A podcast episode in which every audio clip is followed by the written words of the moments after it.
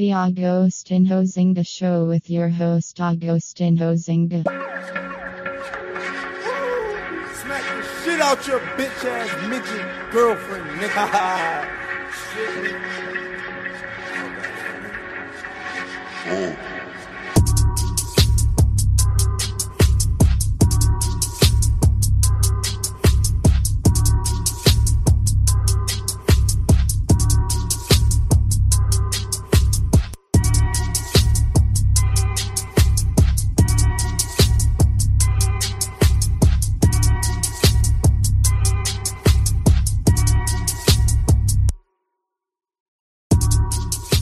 Why, hello there. Welcome back to the Agostinho Zinga Show with I, your host, Agostinho Zinga, and this is episode number 708. That's 708 with I, your host, Agostinho Zinga, and this is the Agostinho Zinga Show.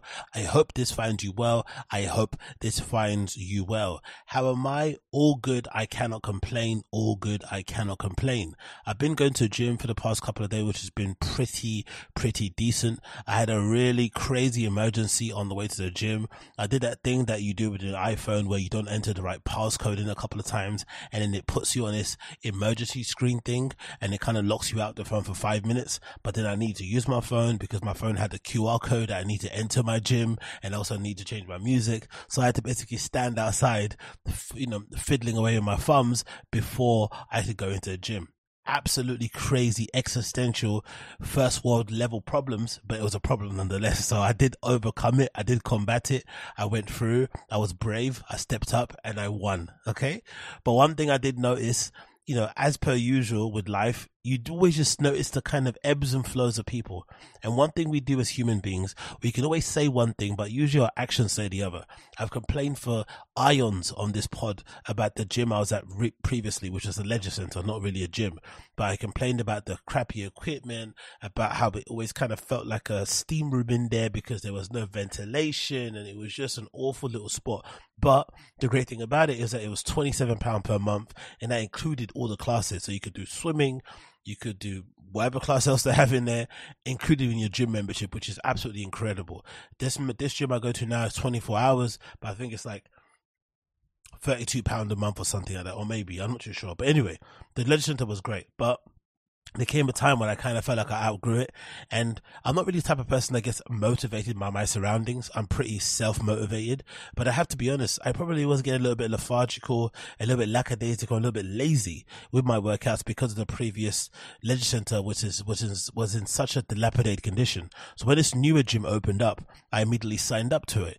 And when I signed up for it, I did notice a few people here and there from my previous leisure center popping in there, especially some staff members, funnily enough, who were deciding to, even though they have their PT clients in the other leisure center, they'd come and work out personally in this one that I'm at the moment.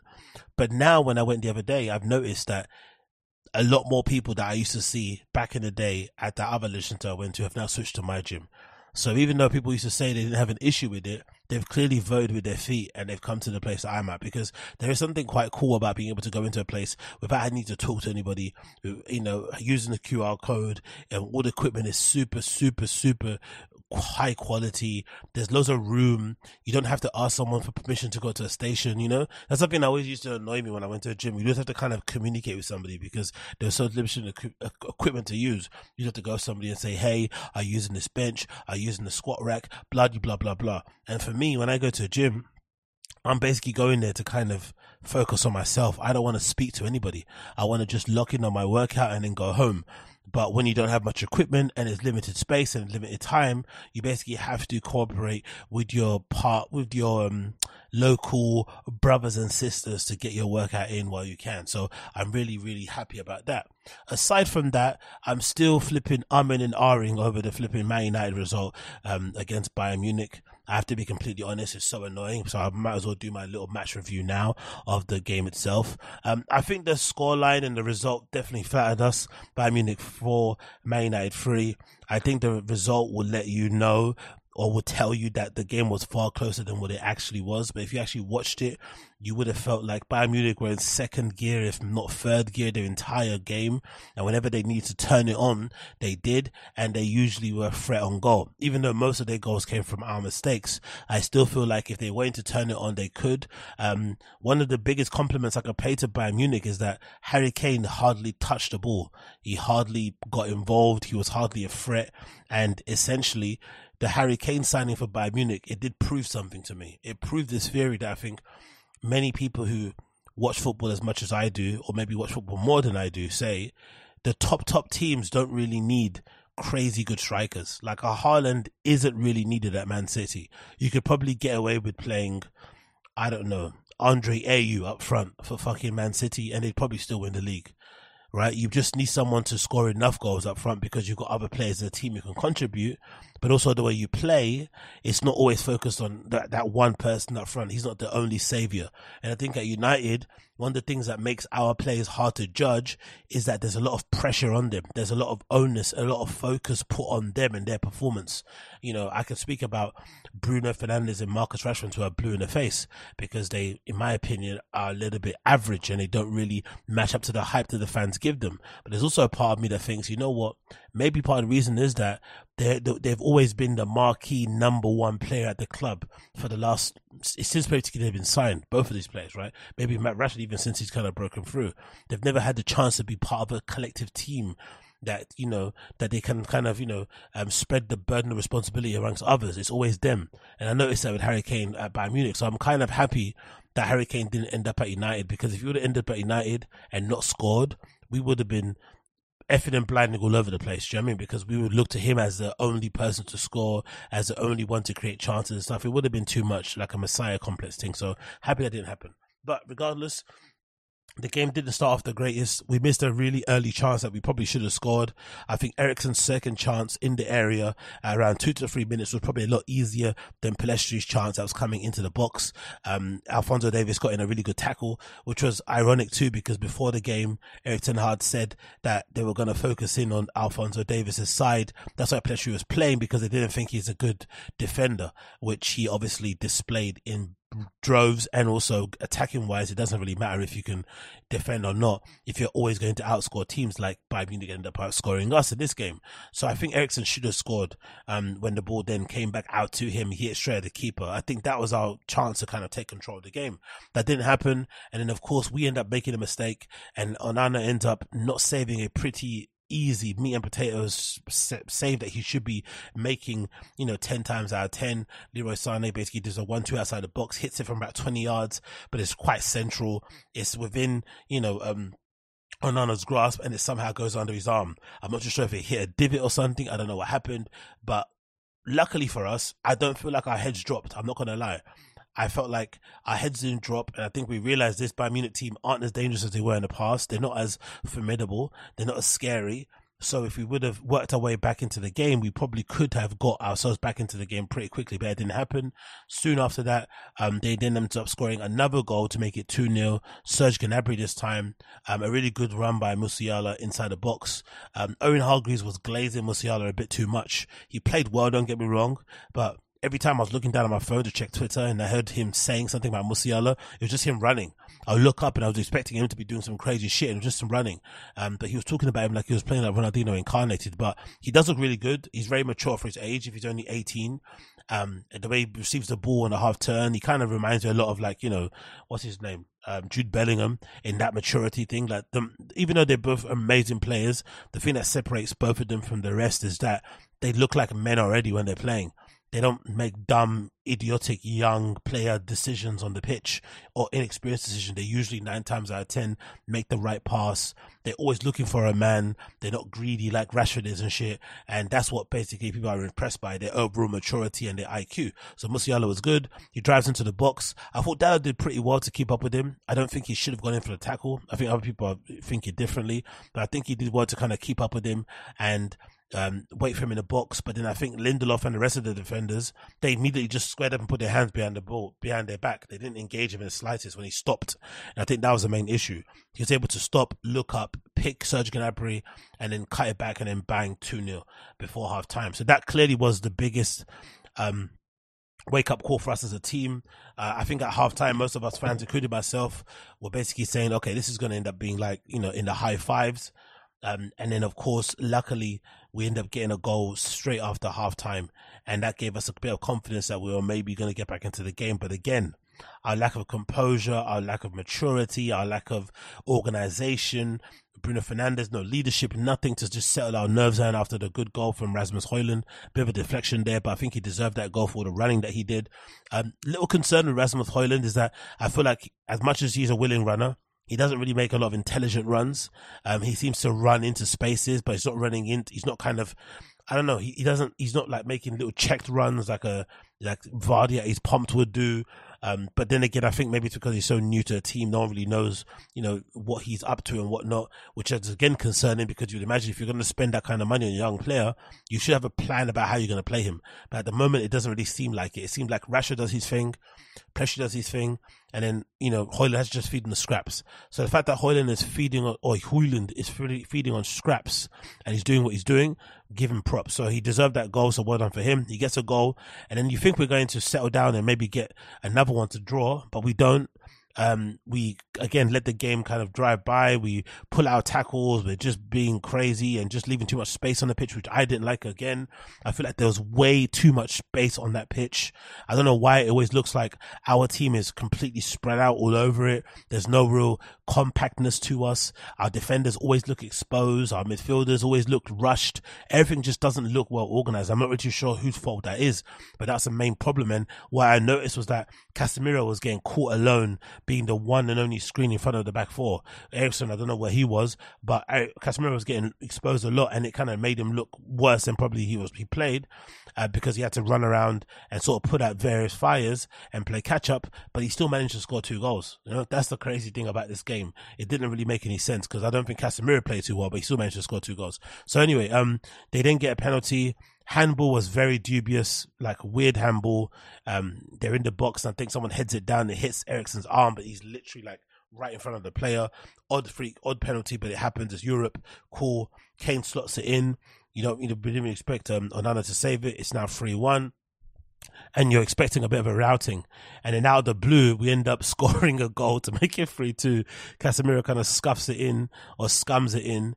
And then again, you think we're going to hold on, but then again, you know, Bayern Munich show their quality. They bring on Matt, uh, Matthias Tel, and he ends up scoring a pretty decent volley in the box after controlling on his knee, and then Casemiro gets a final goal at the end. So, uh, you know, the result didn't seem too bad, but performance wasn't the greatest. No cohesion, no real big leadership. The control in the midfield is really stinky. I'm not really liking the partnership of Lindelof and Martinez. I think one person I don't think they both engage well. This is something I'm going to say is really odd.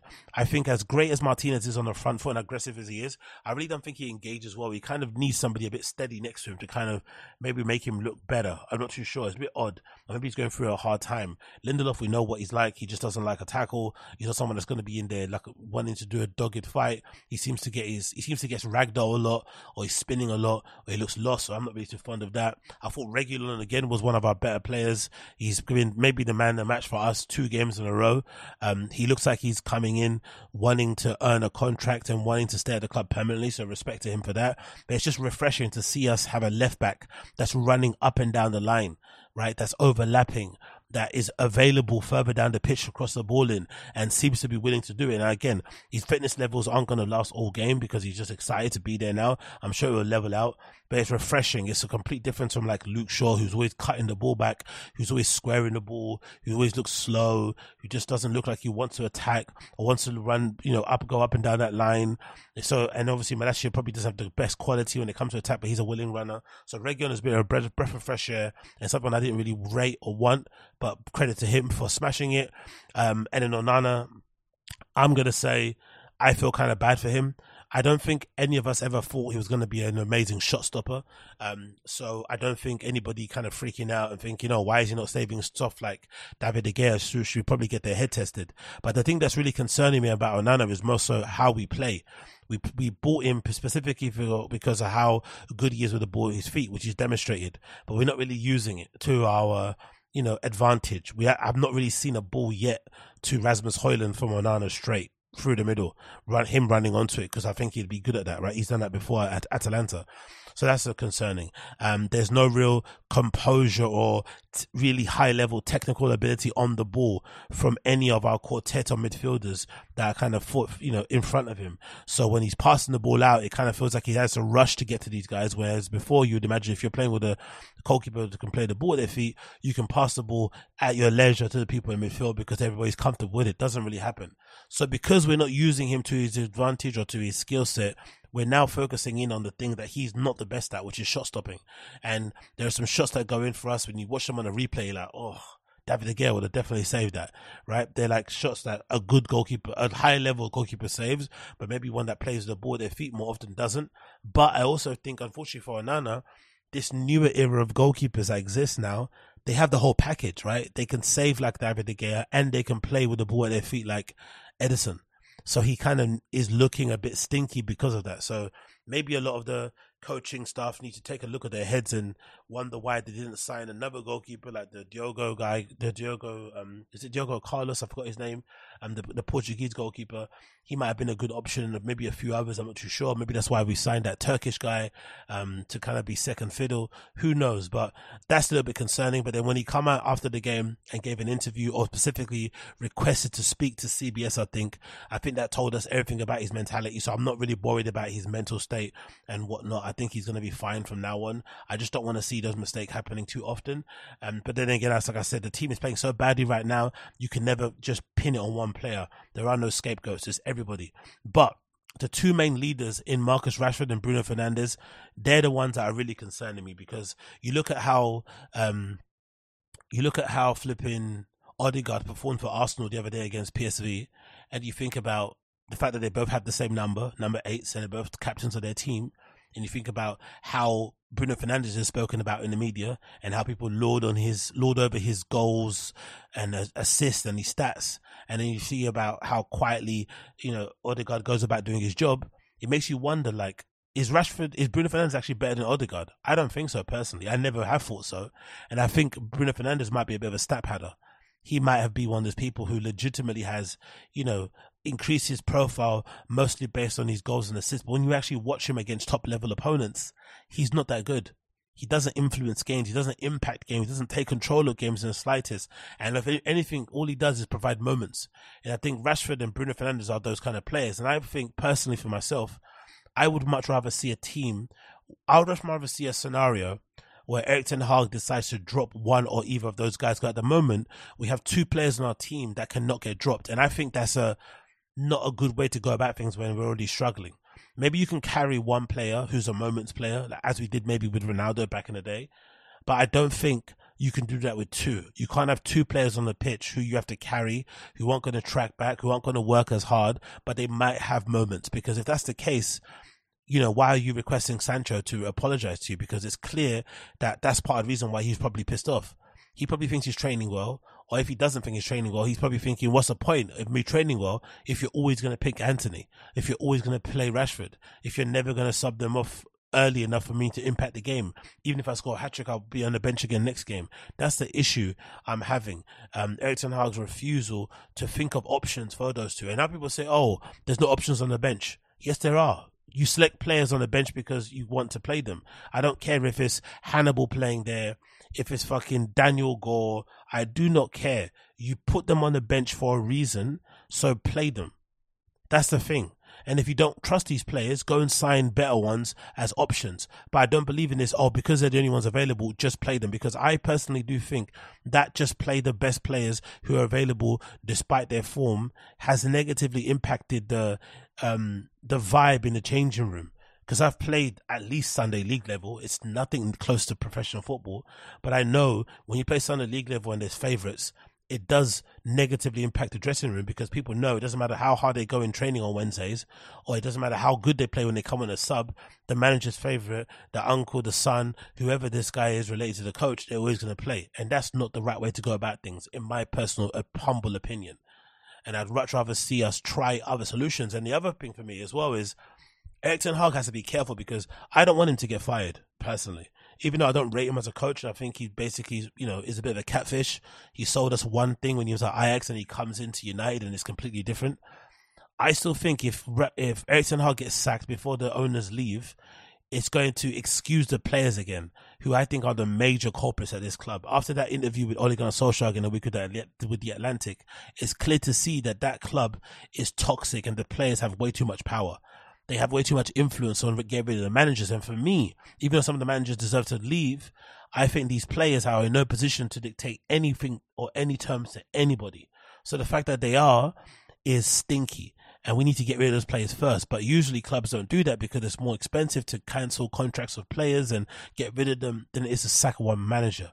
So that's why selfishly I want Erik Ten Hag to figure it out so that when we do get a takeover and, you know, Ten Hag maybe eventually has to leave, it still means if we get a takeover and these players stay and he stays, most likely these players will get sold, you know, because he'll definitely be in, encouraged to just make some sweeping changes and get rid of the players that he doesn't want and then start again and rebuild the club in his image. Cool, no problem. But I don't want him to give the players an excuse. So please, for the love of God, Erik Ten Hag, figure it the fuck out figure out some solutions to get this team working. Maybe change the formation. Maybe this four-two-three-one thing isn't working. Maybe try something else, um, especially with the players you have available. Um, because he's already complaining that he he's never had to play his full starting 11. But injuries happen in football. It is what it is. You have to figure out solutions, especially at this level. You can't be you don't automatically get given grace. You have to earn that grace. At the moment, Erik ten Hag isn't owning it. So, you know, all in all, um, terrible result, terrible performance, way more questions than answers. And if anything, it just kind of highlights how far we are again from the top teams because we're most likely going to end up bottom, if not near bottom of our fucking group. Um, and you're wondering then, what's the point of us even qualifying for the Champions League when we're not really going to pull up any trees? You know, it's going to be a pretty crazy and embarrassing time when we go to these other stadiums or these other grounds. We face Galatasaray in Copenhagen and we realize just how far away we are and we end up in the Europa League again, which I absolutely abhor.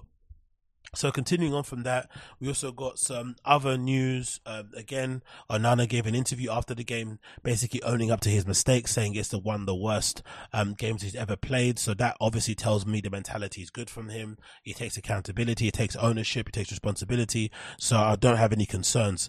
Um, it's the complete opposite of Harry Maguire, complete opposite of Bruno Fernandes at times. And I'm glad to hear him say that because yes, it was um, a horrible group of mistakes and stuff and bad performance, but I don't think we lost because it was his fault. I think in general, we're just not playing well enough um, to ever trouble a team like Bayern Munich.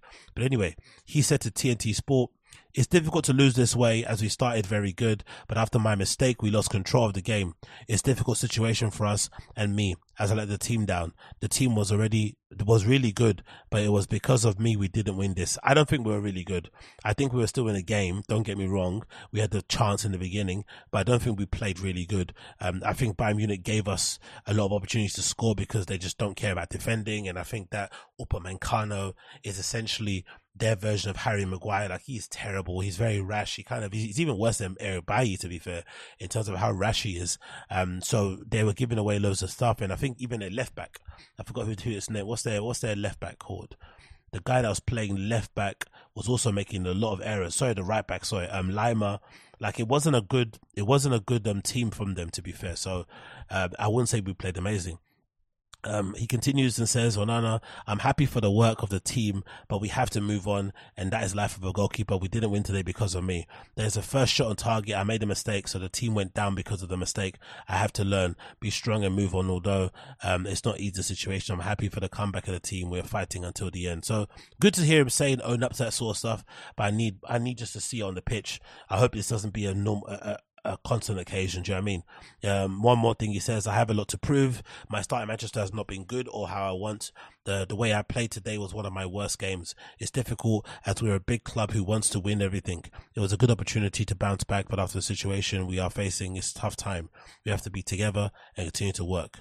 So let's well, let's wait and see. Um, it's not looking encouraging. The rumors about black goalkeepers are going to continue with Andre Onana. To be honest, um, it's one of those things you just have to kind of you know own up and hold your hands up and say maybe the scouting wasn't the greatest on this one, but I still think we are putting too much onus on his goalkeeping. He was never going to be David De Gea in goal. He was never a brilliant shot stopper. The thing that we brought him in for was his ability to play with the ball at his feet, and now We're not using him for that, which is why we're seeing what we're seeing.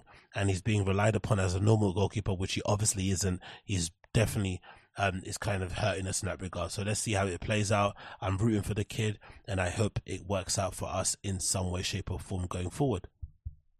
Then I saw this article, right, that was really funny because I've been thinking about this a lot lately, just based on some Instagram accounts I follow and some of my alt accounts and stuff.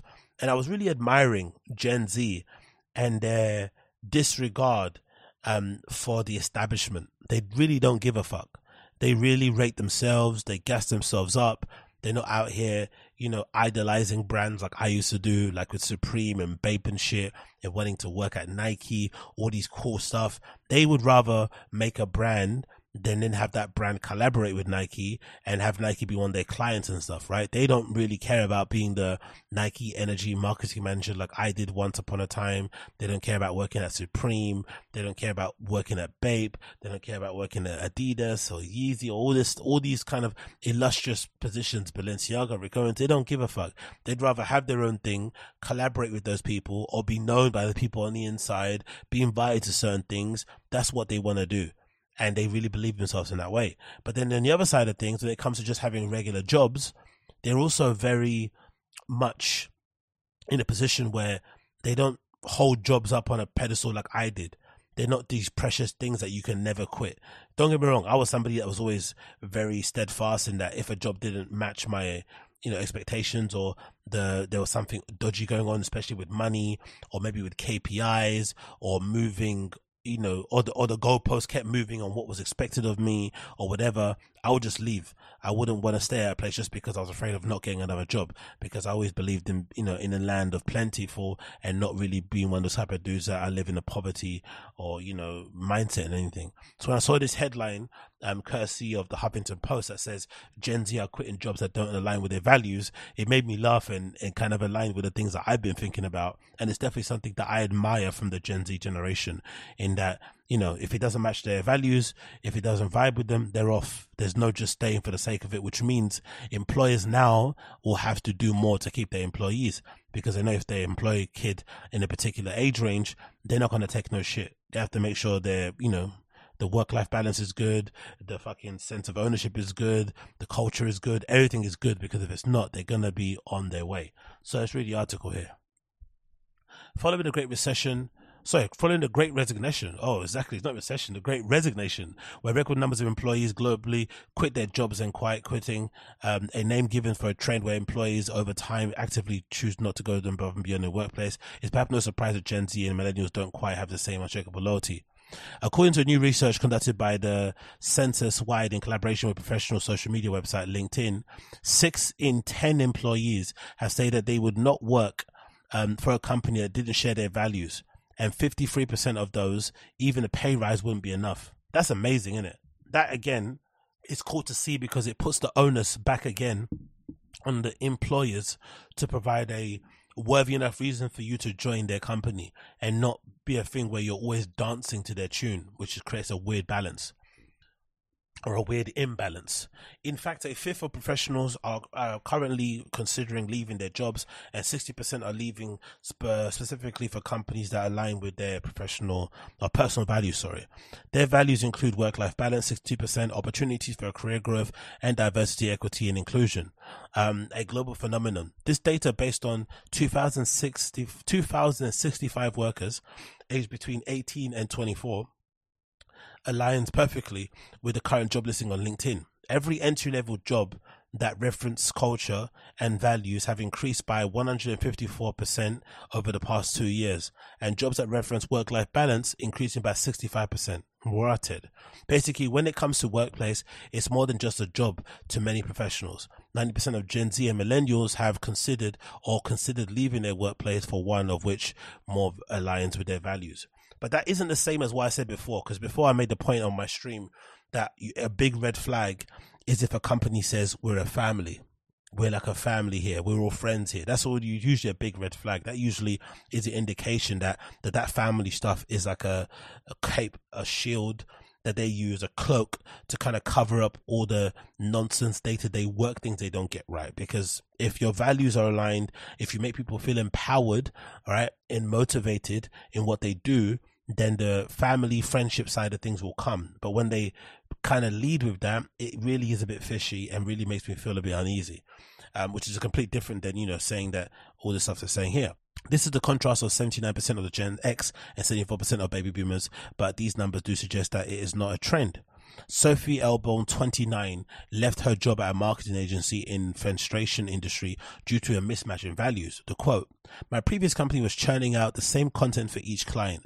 Actions didn't sit right with me and I wanted more creativity in my work. So imagine that this girl is quitting her marketing job because it's not creative enough.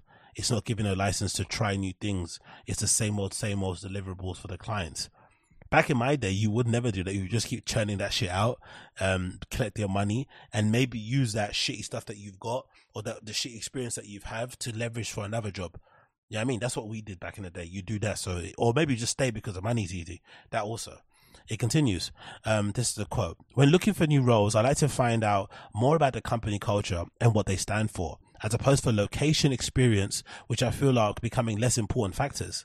Ah, that's something that I pay mind a lot. I think I probably look at the job, the money, and then look no, the job, the location, then the money. Weirdly enough, yeah, I think that's how I go in priorities.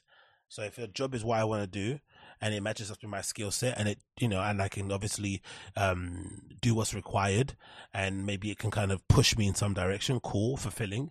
And then obviously location because I don't want to travel to Southwest London or Northwest London um, learning a whole new fucking route or whatever. It's just annoying. And then the pay, which is odd. But it does kind of speak to my personality of being a little bit more lifestyle obsessed as opposed to money materialism obsessed. I want to have, I wouldn't say creature comforts, but I want to, I'm, I'm all about the lifestyle, you know? More so than the money. Um, with everything that's going on in the world, the quote says, I think you need to work for a company that aligns with your values. I'm much more happy at my current company. I'm fulfilled, encouraged, motivated to be the best employee I can be. And that's true. And that kind of speaks to the rise in gay parties and stuff that I'm going to, which is a weird segue. But all these LGBTQ queer events and gay events I've been going to that I've been saying, oh my God, these are some of the best parties ever. The reason why they're the best parties ever is because all of those people from that community are focusing all their efforts on those parties only. They're not worried about going to the normal normie parties in uh, E1 or whatever they may be called or Fold or even Fold, maybe Fabric or whatever. They're focusing on their events only and they're trying to make those events amazing, which then attracts the people from that community only. So if you go to that gay only event, queer only event, or queer led or whatever event it is and you have a great time, why would you waste your time going to a normal event um, that you're not going to enjoy? It makes no sense, does it? So I get where that's coming from. Um, rather have a place that you're aligned with and it makes you feel motivated and just go to some random spot. Um, let's continue here. Last bit.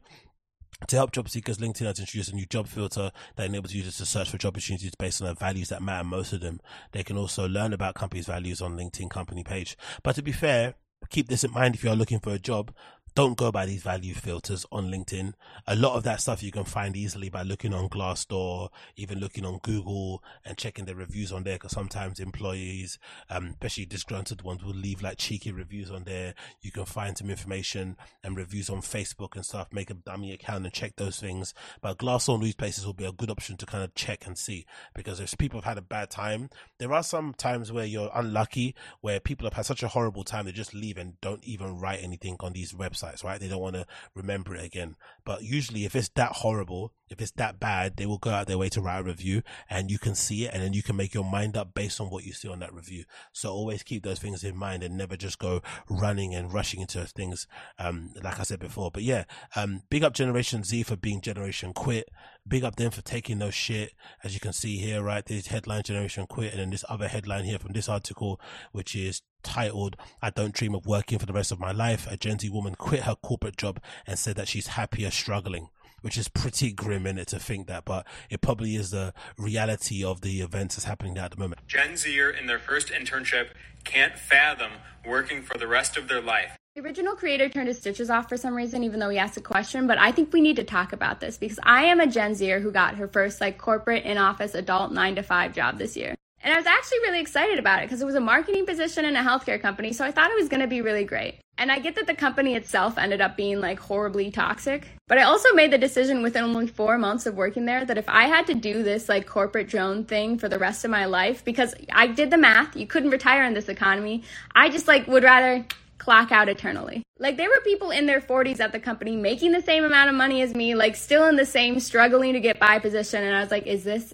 this is it? This is life? Cuz I would rather just like tap out right now. And I tried to keep pushing through with blind optimism, but it was like so soul crushing that 9 months in I just had to wake up and be like, "Hey, is this the life you want to keep living?" And the answer was like, "No, I don't want to do this." So I had to leave for my own health reasons, ironically. And I've sadly been happier doing odd jobs here and there, struggling to pay bills and just living life and having fun. And everyone keeps asking, like, what's your plan? What are you going to do? I don't know what the plan is, but I know if I have to go back to that corporate and office nine to five, like, I won't be alive a year from that date. So say whatever you want about Gen Z, but we're just finally putting our foot down about this corporate lifestyle where you waste most of your life sitting in an office doing little to nothing. I would rather just get my work done on my time and then get to go live my life. Gen Z, to their core, takes the motto work to live, do not live to work very seriously. And if corporations don't start understanding that, like, it's just gonna keep getting worse for everybody.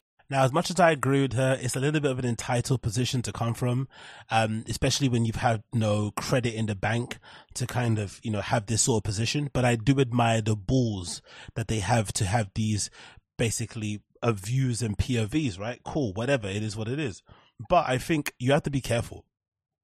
You have to really consider what you like and what drives you. Like for me, I'm more of a lifestyle person. So I'm similar to this lady where I would prefer to uh, work odd jobs, making less money, but gives me options to do more of the things I like to do on the side or things that I'm passionate about than working a boring corporate job earning a decent amount of money, but I'm having to be there Monday to Friday, nine to five. That would be so crushing for me in the long term. But you also have to be aware of who you are as a person. There are some people who are motivated by money. You want to have nice things. You want to go to nice places. You want to wear nice things. You want to eat nice things. So if that's the case, you're going to have to give up a bit of something. You have to give of, you have to give up a bit of your lifestyle, a bit of your social life, a bit of your free time to earn that money to do the things that you enjoy doing. Like going on summer holidays, like vacationing in amazing places, like buying fancy bags, whatever you like to do. It doesn't matter. I'm not judging you. You have to be okay with giving up something in order to get those monies and those zeros and those commas in your bank account whatever option that you choose, stick with that and go with it. If you want to choose the option that I have, there also has to be a reality check of that lifestyle of bouncing around from job to job is maybe not the most sustainable and mentally healthy thing also going it's not also the mentally it's yeah it's not also the best thing for your mental going forward if you're bouncing around from job to job and doing little side gig to side gig. Sometimes having a bit of stability in your life is important because I found in my life with all the creative and extracurricular stuff I do on the outside, sometimes having a stable, even if it's a short term job of six months, nine to five can actually make me more creative because I have less time to fuck around. I have a limited amount of free time. So I have to use that free time to do the thing that I need to do, whether it's record a mix, whether it's write a new blog post, whether it's take some pictures, whether it's stream, whether it's record, whether it's do some art, whatever it may be. I have to use that time wisely because I'm not going to get it back again. So those constraints, those sort of like guardrails can actually lead to some really amazing creative work. So keep that in mind. But you also have to be aware of your job that you're in in the UK, in London specifically, my main experience is in like online customer services and social media management, community management and marketing. Most of those jobs, in my opinion, from what I've been seeing online, there's not a lot of them available. And if there are a lot of them available, what's happened, I felt like since everybody, you know, since there's been a lot of companies kind of going under, like the previous one that I was at, and a lot of companies basically moving on to other things, they are basically streamlining their team, right? They're cutting off the fat. So I've seen a lot of companies do this thing where, especially in the divisions I was working in, in customer service and marketing, they would usually get the head to do a lot of the jobs that they would siphon off to different assistants and executives. So nowadays, the role that I was doing, being a social media manager has now been absorbed into being just the overall marketing manager. So marketing manager doesn't market, doesn't manage a team of marketing executives.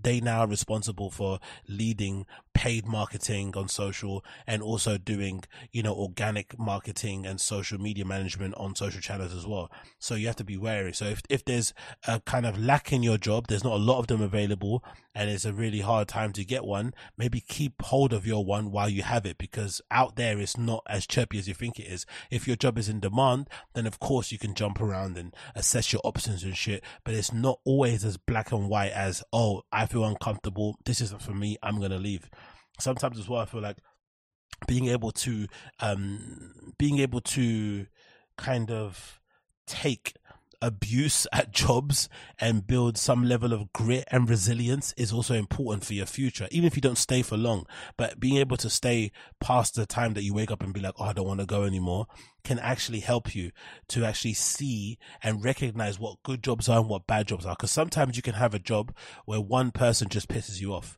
that doesn't mean it's a bad job. It just means you don't like the person you work with. But you can be mature enough to just still turn up, do your job, and just avoid that person. Um, and there's sometimes you might be in a place where it's so toxic um, that it teaches you how to see that from afar so that you'd recognize it. Because nowadays, I've interviewed so often, I've had so many jobs that now I think I can tell if a job is suspect from the first email I get back from the founder or whoever's doing the hiring thing. I can already tell from the first time I walk into the office if there's something going on. It's not hard to kind of read that sort of stuff. So, um, the more you kind of stay in these places, you gain experiences, um, you talk to more people and shit, the more you're going to be able to make the right decision. But still, that being said, I really do admire Gen Z's um, refusal to accept um, the bare minimum and to always go for the most. And I also admire, like I said, their ability to just not care about the things that we cared about when I was coming up, about being in certain companies, working in certain studios and whatnot, working under certain leaders, working under certain designers and creatives. They're like, nah, I am the guy. There's guys and girls walking around in that crew of Gen Z kids who think they're just as good as Margiela, just as good as Galliano, just as good as fucking um, JW Anderson, Rick Owens, all these guys. They think they're amazing because they take pictures, because they style, because they make, you know, beads or necklaces, whatever they do, they really believe in their shit and they would much rather make a jewelry brand that's going to get stocked in Dover Street Market than try and work there as a sales assistant, you know, and hope that they would work their way up like we did back in the day. That's what we, that was most of our dream. Work retail, get noticed, then work way up into the head office and then go from there. When really those guys and girls are like, nah, I'm going to set up my own little studio.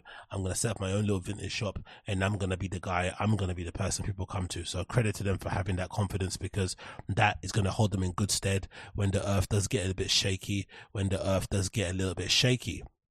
Moving on from that, I quickly went to touch upon the Burberry Spring 2024 collection um, that happened recently, right? Um, show here in London Fashion Week that happened what a couple of days ago, I think. And um, I don't know. Off the first rip, I have to say I'm a little bit underwhelmed. I think it's clear to see, personally for me, that you know, as great as Daniel Lee is as a, as a designer, as a creative, he definitely needed help to create that original Bottega Veneta that we saw on the runways, right? That original Bottega Veneta that first appeared on the runway. What was it, 2017 or something? Let's actually see what year it was. Um, I've gone the runway, Vogue runway site now. We see some of the last ones. I've got, is it 2017? I'm going to say the first one when he came about. Oh, it wasn't. It was 2019. Oh, wow. Okay. My bad. It was 2019. It wasn't that far away it was a, it was a very short run, but a very um, eventful run. So when we first saw um, Daniel Lee, I think on a runway, maybe this was some pre-fall here, but the first time he actually made a big mark, that's when the lug boots debuted, which was for 2019 ready to wear. It's clear to me to see, since we've seen what we see now at Burberry, that he needed that help whether it was um, Matteo Blazy, whether it was other people in the team, they definitely added to the fucking amazing debut that he did at Bottega Veneta. It wasn't all him because we've now seen when he's left to his own devices, right? When he's just there by himself, this guy isn't that great this Daniel Lee guy isn't that great because that first Burberry collection I think was a good place to start. But now the second collection's down on the runway and I just felt like I just saw a mass of fabric just like waddling down the catwalk. I didn't really see anything interesting. Um, it felt very forgettable. And considering the prices that we've seen so far, um, debuting on the site of the first drop, it's all going to be incredibly overpriced for what it is. And like I said, it just none of it felt interesting. That print that is featured here on look number five is hideous. If a streetwear person did it, Vanessa Friedman and people like that will be spitting feathers, right? It's fucking trash. Really, really is trash. Um, some of the styling bits on the show were really odd. I would. I'm going to read a review to find out, but I don't really know why a lot of the styling bits and pieces, like the jackets and the shirts, were kind of unbuttoned and then hanging off of the models. I'm not too sure if that was like a styling thing or the clips in the back kind of fell off. I don't know. Like this look on look number 12, it looks very slouched, very all over the place. It just didn't look that great. Um, to be honest, not the slouchy bit, just the fact that it just didn't look good to my eyes when I was looking at it personally. And I didn't really see any standout looks. I'm not to be honest. Um, again, this print, this chain print is awful. Look number 18. Absolutely hate it. And, um, there was nothing really that interesting that I saw that I was like, okay, wow. Um, or maybe a standout piece that I think everybody's going to be gagging over. Maybe some bags, maybe the shades. I don't really know, but very, very forgettable. And if I think, if anything, like this look number 29, come on, man, that could be easily Zara that could be easily Zara. That's so high street, that thing there, number 29. So if I'm ragging on Skepta, I think Burberry deserves the same amount of smoke. And, um, yeah, if anything, it kind of summed up a very lackluster London Fashion Week, to be fair. It wasn't that great. It felt a little bit flat. Um, there wasn't many interesting shows really that I thought were, were standing out. Um, again, look number 22. I'm not really too sure what this styling idea was to have the coat, you know, he's wearing the trench and it's basically hanging off his shoulders, obviously showing off the gun, so big up him. But it's just, I don't know, what's the point of this look? It's just awful. Maybe that look there, number 31 is pretty cool. I like that with this almost um cheetah style print on the shirt. I thought look number 34 was really nice as well. Um, this model rocks it amazingly. Interesting to see the amount of black people walking on a catwalk for Burberry and black people on the front row, considering um, the alleged incident that went down at Bottega Veneta where Daniel Lee was fired from because he called some girl a flipping N word in the flipping meeting, allegedly. Who knows if that's true? But it's just funny to see how quickly people have forgotten about it. He hasn't been really raked over no coals. There hasn't been an op ed about it. He's not really been grilled on it. He didn't have to go on um, the cutting room floor and have like a forgiveness interview. He just got forgiven, right? The ministry just moved on. Fucking wild, isn't it? The things that you can get away with when you're white, bro. Fucking hell. Um, anyway, yeah, this stuff is just mad. Like this is giving Congolese uncle number 38. Like just really terrible for me, in my personal opinion. I didn't like any of it. I thought it was fairly shitty and very, very forgettable. Like, come on, bro. Look number 50. Like, come on. Come on, man come on, please tell me this floral stuff, like all this stuff looks really, really bad. And that's all he ended the show with a guy walking down topless, wearing a belt with the Burberry emblem, I think, and some baggy trousers.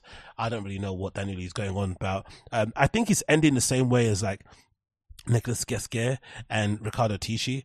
I wonder why that happens. Some designers just start off amazingly and then they just kind of, you know, the fire extinguishes itself over time I'm not too sure what happens. Is it because they rinse all of their amazing ideas? You know, they blow, it's like they blow their load on one collection, right? Back in the day, it's your, basically your, um, uh, it's basically your greatest work, right? It's your life's work because you've been working all your life up until this moment to do that exact thing. And then after the fact, maybe you got nothing else left in the, in the flipping, you know, in your creative, um, you know, box to kind of draw from or it could be the truth is that fashion is more of a collective and a team thing. So as much as fashion likes to lionize and idealize the designer, it's actually about the team, the collective. And if you get the team correct, you can make some real magic. But if one or two people leave, sometimes the magic goes it goes with them and you can never recreate it especially if daniel lee is meant to be a tyrant which i'm going to mention as well the article that fe- um, from new york times that features matteo blazy where he basically speaks about his time and it basically in roundabout terms says you know daniel lee was a bit of a tyrant to work for. So maybe because of that time a lot of the good people that he was working with previously didn't you know join him or leave Bottega to join him at you know, to join him at Burberry and now he's struggling to find people or maybe the turnover is high at Burberry also. I don't know, but how can you go from designing this collection, right? Um, for 2019 ready to wear for Bottega Veneta, this absolute crazy collection that essentially launched Daniel Lee's career and changed the trajectory and the silhouettes and the aesthetic of men's fashion for a very brief period at that time. Those lug boots did so much damage. I've never seen a boot in my area be so popular so quickly. And I don't live in a very trendy part of London. So I knew this thing was really hitting really hard. And this was before even fakes dropped. Now there's a lot of fakes on AliExpress and shit. But back when you couldn't get fakes, I saw so many people wearing these fucking lug boots. It was absolutely crazy. So how can you go from designing this in 2019 very forward thinking, uh, very kind of trend setting, just modern, fresh, new. And then suddenly you're doing all of that shit that I showed you on the Burberry thing. Like, how is that possible? Like, what is this? How? Why is, how does that happen? I don't know. Let's read the review here. Um, is it the same person reviewing? Is it Nicole Phelps as well or somebody else? No, Sarah Mower. What's Sarah Mower saying? Um, there was a nice, relaxed family gathering of the vibe under the tent Daniel Lee pitched in the park of Highbury Fields for his second Burberry show. The quote, I thought it's good to take people to places they don't necessarily go to outside the obvious tourist bits. He should have took them to Wood Green. That's what he should have took it. He should have put the show in Wood Green. Forget putting it in fucking Highbury Fields. Go to fucking Wood Green outside the cinema and do the do the show there. Because London is ultimately made up of neighborhoods, he says. Um, outside the leafy local venue, there was a very English food van dispensing eclair, what was it? Eccles cakes and Guinness bread and cups of tea. Bruv, very white, innit? Guinness bread. A taste of cheerful traditional Yorkshire hospitality familiar to Lee's upbringing in north of England. Inside there was a green park benches, quilted green horse blankets and camping bottles and friendly um, convergence of kind of guests who make a multicultural London and Britain what they are. Uh, blah, blah, blah. There were rap, there was um, a front row of people that included Kylie Minogue, uh, Rachel Weisz, um, Naomi Ackie, Jason Straitman, and Mo Farah. The good, oh, I also DWE as well, actually, and Kano and stuff, and, and Saka, so big up them. Instead, they were sitting down, chatting, smiling, and waving, um, setting the tone, personality, and a tone of subliminal messages for the British behemoth of fashion, global, uh, of a global fashion is what Lee has been working on. Given the fashion itself its clear and relevant point of view, and was obviously a crux of it, clarity and crispness are the first impressions. We're in a kind of frame of mind of not messing around with the trench. You see these, I wonder if these reviews are payola. I read these reviews and they always feel like press releases.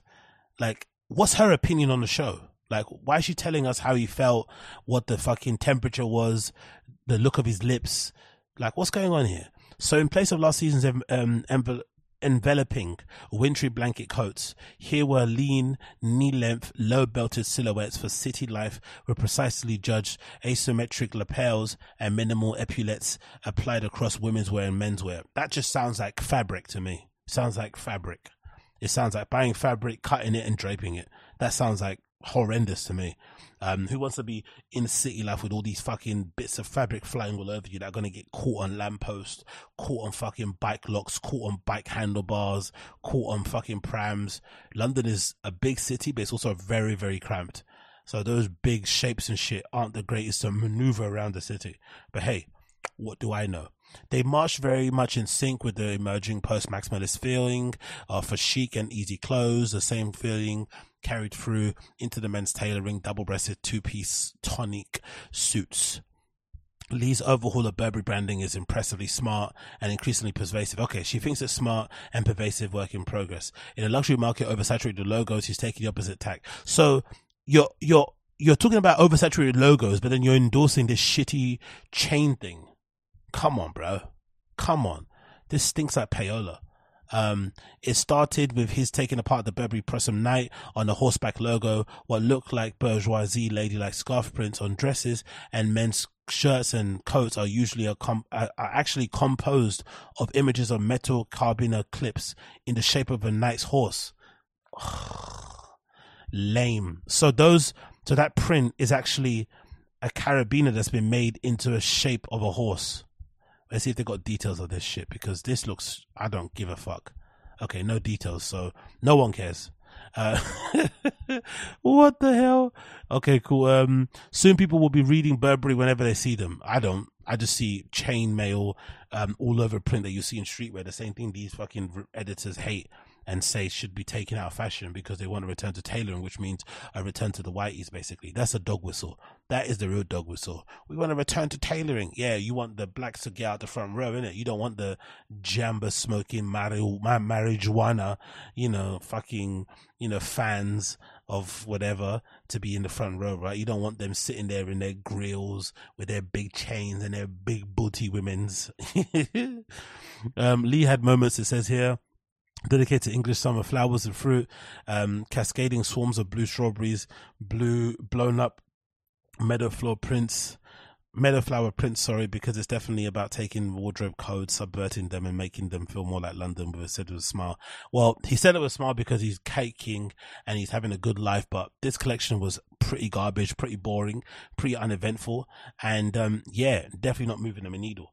Um, I think you're going to see a lot of people wearing Burberry because they got seeded it because I'm sure their seeding marketing program is on point because the front row was kind of crazy. I even saw fucking M Huncho. So whoever's doing the seeding and whatever over there is doing a good job of plugging Burberry in with people who are quintessentially UK, quintessentially London. Um, it's a bit pandery. Don't get me wrong, but I understand the sentiment. That's where the culture's at. That's where the fun's at. That's where the call's at. Go for it. But make no mistake, this clothes are shit. I don't see people going and buying Burberry as well as they were doing with Bottega Veneta when that was sick. So it looks like everybody you'll see wearing Bottega Veneta, sorry, or Burberry, this Daniel Lee version of Burberry is definitely getting it for free. Like that's my belief. Like there's no way you're paying for this shit because this shit is fucking garbage. But again, what do I know? What do I know? So we have this really cool interview courtesy of New York Times regarding Matteo Blazy from Bottega Veneta, right? The guy that replaced Daniel Lee and who I thought has done a better job than Daniel Lee, especially in the last few years that he was, or the last couple of seasons that he was at Bottega Veneta. I thought Daniel Lee was definitely losing steam. And I think, so now that we've seen his second collection for Burberry, it's fair to say that Daniel Lee is you know, he's a bit washed. He's kind of gone the same direction as um, Nicolas Ghesquière and maybe even Riccardo Tisci in that he somehow lost whatever sparkle he once had at Bottega Veneta. But some people suggest that that sparkle actually came from the team and specifically Matteo Blazy. And that makes sense though, because you see what Matteo Blazy is doing at Bottega Veneta. It's really good. It kind of reminds you of the first couple of seasons of Bottega Veneta. Maybe not as, you know, startling and amazing, but it's still of that similar ilk. And then you imagine the combination of Matteo and or Matthew, sorry, Matteo, Matthew. You you you kind of think of the combination between Matthew and Daniel Lee. You could imagine how incredible the work is they produced back then. But again, you know, fashion likes to lionize and put people on fucking pedestals and make it seem like they're the only one person that did that thing. So they never really gave him credit while he was there. Only when Daniel Lee got fired for allegedly calling some woman in a flipping meeting a black bitch or something, which is funny because then you look at the Burberry fucking front row of his show and it's just full of fucking niggas, right? Everyone's there smiling, kikiing, wearing their fucking tartan shit but no one's really holding him account or drilling in or asking questions about that accusation that the reason why he got let go from Bottega Veneta is because he called somebody a racial slur. But hey, who am I to say anything? I don't know jack shit. So going back to the article, Matteo Blazy, is it called Matthew or is it called Matteo? I'm not really too sure. Let's call Mr. Blazy over here on New York Times. It says the magician of Milan. I want to read this and see what I go on because this might give us an indication on what exactly happened um, over there at Bottega Veneta. Um, let's see here. Written by the great and the effervescent and the hater of streetwear, Vanessa Friedman. At only 30, he was said to be the man behind the Renaissance art Margiela Couture. The brand's founding designer left the house a few years later. He was to be the secret source in Phoebe Philo's Celine collections. Then he was spotted at Calvin Klein, helping reinvent it under Raf Simons. His name kept popping up in reference to top designer jobs. The quote, you can't keep such a talent under wraps, says Suzy Menkes. Until now. In late 2012, Mr. Blazy, now 39, became the creative director of Bottega Veneta. After his previous designer, Daniel Lee, who had reinvented the brand in only three years, departed under a cloud of rumors after about misbehavior and high employee turnover. Oh, that's something I didn't know. So it wasn't only that he may allegedly have called that girl a black something in a meeting or somebody in a meeting, right? There also was an issue of there being high turnover at Bottega Veneta when Daniel Lee was there. So many people came, many people left because he might be a cunt to work for. Who knew? Who knew somebody that drops racial slurs in meetings could also be a cunt? Who knew? Um, Mr. Blazy had been Lee's number two, inherited not just his headline gig, but a house shrouded in innuendo and in need of yet another sprinkling of fairy dust. What did he do? He changed the leather into denim, flannel, ribbed cotton, and knit, and fooled everybody. He pulled the rug out from under the assumptions in the most gracious way and made the everyday into a precious object that only the wearer rarely, sorry, really understood. He created a world where nothing is quite as it seems and populated it with an entire assortment of passers-by. He played sleight of hand out of the hierarchy of taste. Yeah, his stuff is fucking great though, to be fair. You can see why the Daniel Lee that we now have is missing something. And I guess the stuff he's missing is Matteo Blazy or Matthew Blazy. I keep saying Matthew. I keep saying Matteo. It's definitely Matthew. But we're just going to say Mr. Blazy. Let's continue here. Another some another great looks over the seasons from him at Bottega. Lately, there's been a growing rift in the fashion world between designers that who make content, designers who make clothes. The content crew considers fashion as a subset of the entertainment, and the clothes crew sees fashion as a service. I think she's taking a dig again at streetwear. Vanessa's got a real issue with streetwear, and I feel like niggers. She's to chill, allegedly. I don't know, but she's to relax. I feel like she's taking a shot. You can do two things at the same time, and the other approach isn't bad. Just because you like, you know, you all like the content and creating experience and that kind of influences the clothes, it doesn't make you less of a designer than somebody that thinks only about the clothes. Let's relax. Um, the appointment of Pharrell Williams, the creative director of Louis Vuitton, was in many ways the uh, the apotheosis of the content phenomenon, in which what matters is the spectacle and how it resonates throughout the world. The garments serve as souvenirs. She's calling Lu- Pharrell's Louis Vuitton merch. this woman is so disrespectful for streetwear. She fucking hates streetwear, man.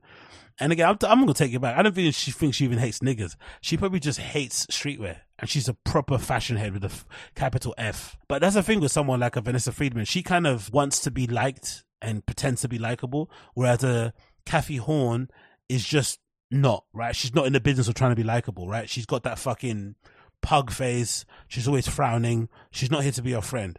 Vanessa Friedman tries to be your friend, wants to be all smiley and whatever, but deep down she absolutely hates hoodies. She hates t-shirts. She hates sneakers, right? She hates hippity hop playing as a soundtrack in, you know, runway shows because for some reason, runway shows are so loud. If you listen to them on YouTube and especially if someone's recording them on their phone, you can hear the fucking microphones rattling they play the music so loud on fucking runway shows. So if you're one of those editors and whatever, and you generally don't like hip hop, you have to be surrounded by all these guys and girls smelling of fucking marijuana, and then you're in this flipping show where they're blasting Chief Keef or you know I don't know Yeat or fucking Playboi Carti. You're gonna get so annoyed. See, his quote here says, I do not open the computer for the last six months, Mr. Blazy. I have two, but I don't use them much. I sketch a lot and I talk a lot and I look at books and I have a phone. That probably explains why it's so good, isn't it? I'm not gonna lie, right? He's not sat here just like copying and pasting everything he sees on the fucking timeline or in the explore page. Everything's coming from references that you find in books, talking to people, going out, seeing things, watching movies and shit, which a lot of people don't do, myself included. That's no wonder the work is so good.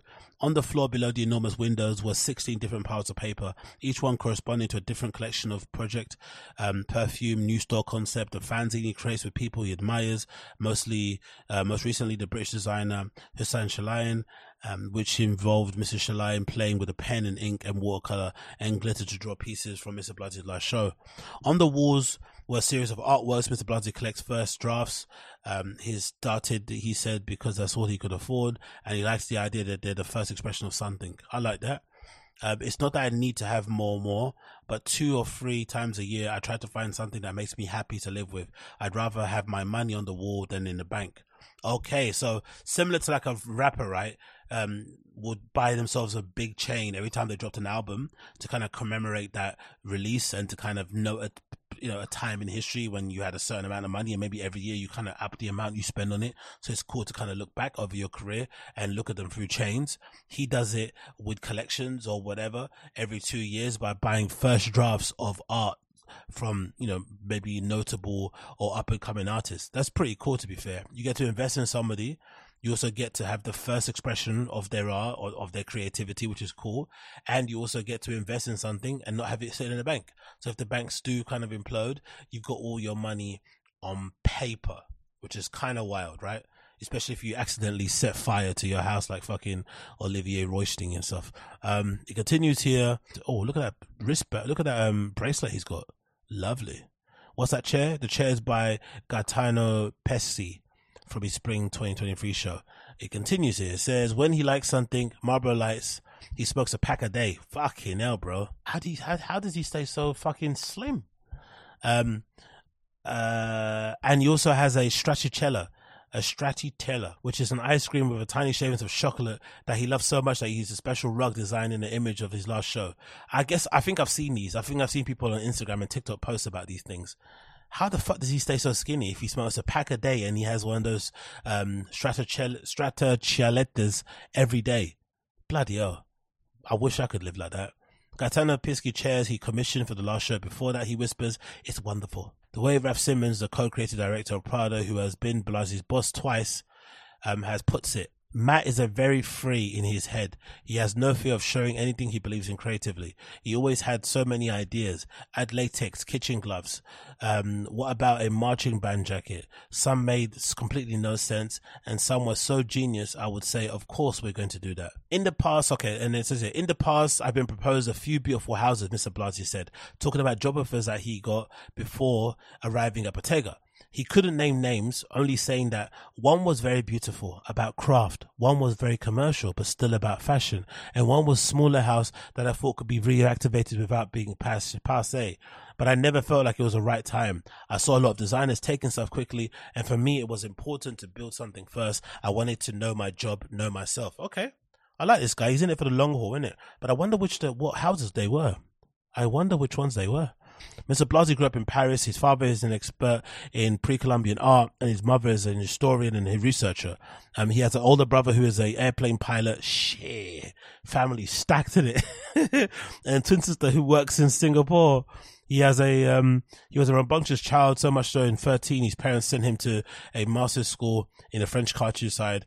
Um, when they that didn't take, they sent him to Pangbourne College, a military boarding school in England, for a year. He said he liked it, so he went to military college fucking hell, you never you'll never be able to tell from a minute.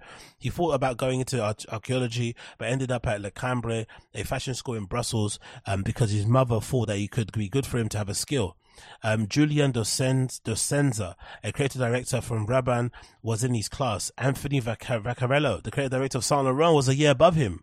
Wow. His graduate collection was about Claudie Haigneré, however you pronounce that, the first French woman in space who became the Minister of Science and involved the big fur coats covered in silver fabric, Mr. Blazy said. I had a lot of fun.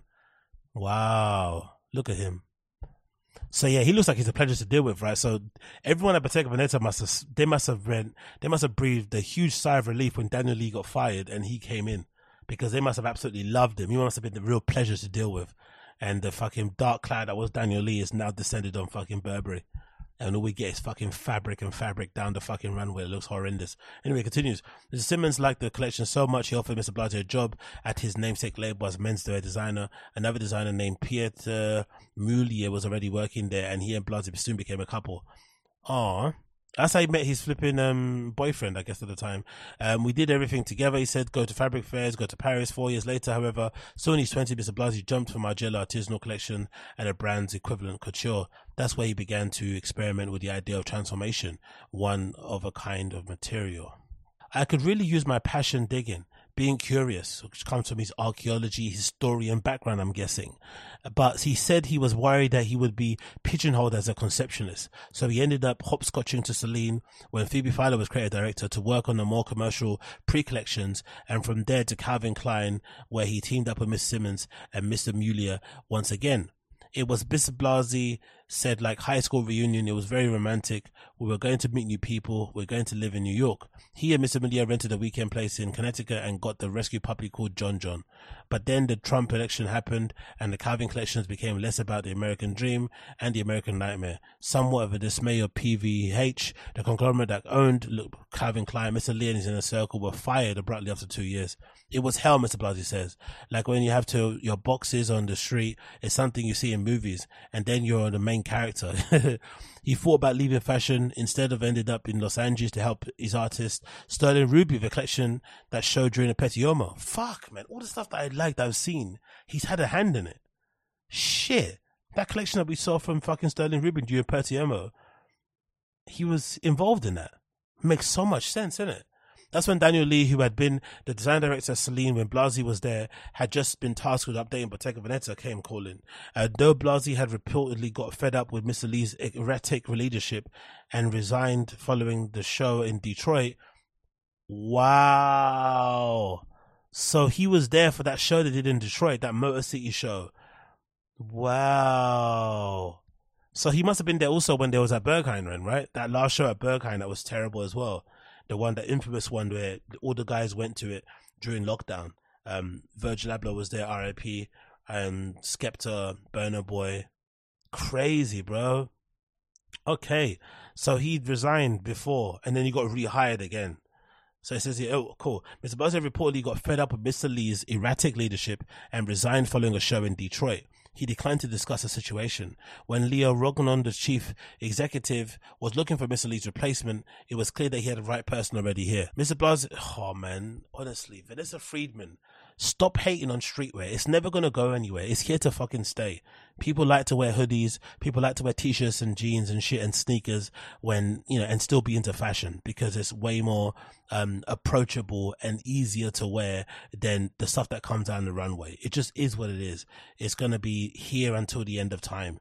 Stop fucking crying about it the return to tailoring, this fucking dog whistle to get rid of blacks and streetwear and shit isn't gonna happen. That sub headline, the anti Pharrell, you know. Mr. Blazy approached Bottega Veneta with two goals. First, to challenge himself to make something that was wearable because we are expensive. It should be an investment. Um, timeless is the word in I cannot hear anymore. He says it's more about responsibility to have a designer to offer something that lasts, but also it's not boring. The first thing he did was reduce the size of the design team so that everyone could sit around the same table. I love that idea. Then he involved the craftspeople, the leather workers, and the fabric developments in every conversation. Again, he must have been a pleasure to deal with in it. Um, he knows everyone's name, says Mr. Rongone. He listens to everyone. Um, he brought a new mood to the studio. Daniel Lee was definitely a dark cloud. I would love to hear what some people that work at Burberry right now with Daniel Lee have to say, because it seems like he is the problem. But again, when you're white, how many second chances do you get? Can you imagine a black designer getting away with that kind of behavior, right? Like forcing one of the most talented up and coming designers in the industry to to to quit because you're such a fucking horrible boss and it not impacting your ability to get another job. You still get another one, even though there's rumors of you saying a racial slur in a meeting. Zabazi believes the products that serve a function like the Endymion bag, a practical Intrecciato style that Mr. Rongone said has become Bottega's best-selling item. Really? Let's see what that looks like. I don't remember that one. Is that the one that kind of looks like it's a net, but it's leather? Let's see what that one is. By Bottega. Oh wow, this bag is the best selling item in their collection. Hmm. Okay. I would never have guessed it to be fair. I'm not going to know. I would never have guessed this particular bag by Bottega Veneta um, would be the one that is the best um, selling this large Andia, Andiamo, Andiamo bag, top handle bag, meticulously crafted from supple Intrecciato Napa leather with a sliding crossbody strap and a signature knot detail. Okay, this is the best selling bag at fucking Bottega Veneta. Big up fucking uh, Mr. Blazy. He came in and completely changed it. Because I'm assuming before that the best selling item was those lug boots. Now it's this bag. Oh, look at how it fits. That's exactly how I want my um, Telfar to look. Actually, I need to I need to redo the straps, but I want to wear it like that. That's exactly what I want to go for. Wow, love it. Love it, love it, love it. Go back to the article. 25 such bags were produced, costing 11,000 each, which Bergdorf got free and they sold immediately, said Mr. Fargo. At this stage, said Mr. Pinault, Bottega is close to becoming the third largest brand in the group after just just after Gucci and Saint Laurent and vying Balenciaga. So Bottega Veneta is is about to take over fucking um, Balenciaga. What is that in sales? Let me read that again. At this stage, Mr. Pinault, Bottega Veneta is close to becoming the third largest brand. I don't know what that means, largest. Does that mean in sales, turnover? Either way, that's very impressive for the short amount of time he's been there. Even their most commercial pizzas are special, Mr. Mr. Fargo. We're all in it. Mr. Blazy recently got his apartment in Milan after surfing a series of Airbnbs. Mr. Mulier, now the creative director of Alaïa, and Mr. Blazy split up early this year. Oh, that's a shame. They are friends and share the custody of their dog called John John, though the breakup is still too hard for him to talk about. Custody of a dog is hilarious, isn't it? But hey, um, the apartment at the top of the 1960 modernist building looks like a bit of a uh, houseboat inspired by Frank Lloyd Wright. Dark wood slanted ceilings with a step up and one side and a tiny balcony that covered in greenery. I walked in and I thought, this looks familiar. And it turned out to be a re a renting the same apartment that Mr. Simons had rented a long time during the creative director Jil Sander. Wow. He shares the flat during the weekend with Mr. Deboucher. They have a music planning meetings. No, they have music planning meetings in the kitchens late at night over drinks and more corporate meetings in the morning, looking over roofs of Milan and drinking coffee. Mr. Blazy often brings art from his house to his office and vice versa. He shot the most recent Protect campaign in the courtyard of the apartment featuring a Mariacarla, a Mariacarla Boscono and his very stoic looking doorman. Lately, he has been thinking about uh, nature. I'm interested in fish. Can we look at the birds? okay, cool. And then one bit I also found really interesting in this bit was this section at the end. It says he's styling his own shows now, right? He says last season he began styling his shows himself, which he will do again this season. I'd rather make my own mistakes. He is glad that he took this time in stepping forward because now even if I doubt, I know a question mark can become not just I don't know, it can become an adventure very curious, very interesting designer. Interested to see how it develops and goes on. But the illuminating and interesting fact here is that Daniel Lee was always a problem at Bottega Veneta. There was always issues around him, high turnover. Obviously, that rumored incident with the racial slur in the meeting could be another reason. But one of the startling ones is the fact that Matteo or Mr. Blazy actually quit. It sounds like, or stepped down from his role at Bottega when Daniel Lee was there after the disastrous show at Detroit, one of the worst ones that they put out, or under Daniel Lee's tutelage. So clearly, it shows that they, he's a bit, a bit, of a, a bit of a repeated offender, to be fair, um, Daniel Lee. But hey, He's white, so he gets plenty more opportunities than I would ever get in my life. But anyway, big up Mr. Blazy. Excellent, excellent interview in New York Times. I'll put the link in the show notes for you if you want to check it out yourself. I will put the show notes in the link for you if you want to check it out yourself. I stumbled across this listing, which has been updated now. Oh, they posted an updated lineup of the Pan night that's happening in Berghain at the end of the month. I think that the October 28th, if I'm not mistaken. And the lineup has been updated to feature none other than Skrillex. Oh, it's actually October, sorry, October 27th on a Friday, which usually the Fridays are usually a panorama bar only, which is the house room. But this time around, they're going to be opening it for Berghain also, which happens usually on special events. So for the Pan, for the Pan 15th anniversary for the record label party, they're going to be having Skrillex playing in the main room. That's going to be pretty fun because if you've seen any of Skrillex's sets recently, especially the one that he did um, with Fred again and the other guy that looks like he hasn't slept in a million years, um, the if I'm not mistaken, he was playing a lot of you know a lot of party tunes. There was the set that he did recently at Draaimolen Festival, which I was meant to go to this year, but I'm going to go to next year for sure. And I missed that one, but he was playing back to back with flipping Blawan of all people, which looks absolutely incredible. I've actually got some clips of that on my phone that I nabbed from people's Instagram, so I'm going to probably insert that into this little um, section when I clip this up later. Now greetings to the world.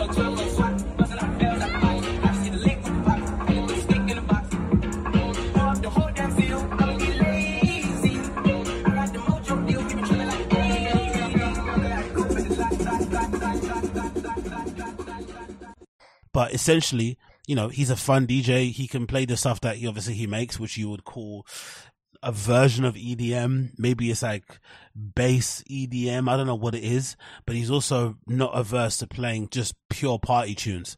So it's going to be pretty cool to hear that sort of stuff played in Berghain. It's going to be interesting though, because the last time that sort of stuff happened when who LSDXOXO was playing there, he kind of upset a lot of Berghain people when he started playing all that sort of like party electro, um, I don't know what would you call it, Euro trash, pop edits type of stuff, right? And people didn't really like it.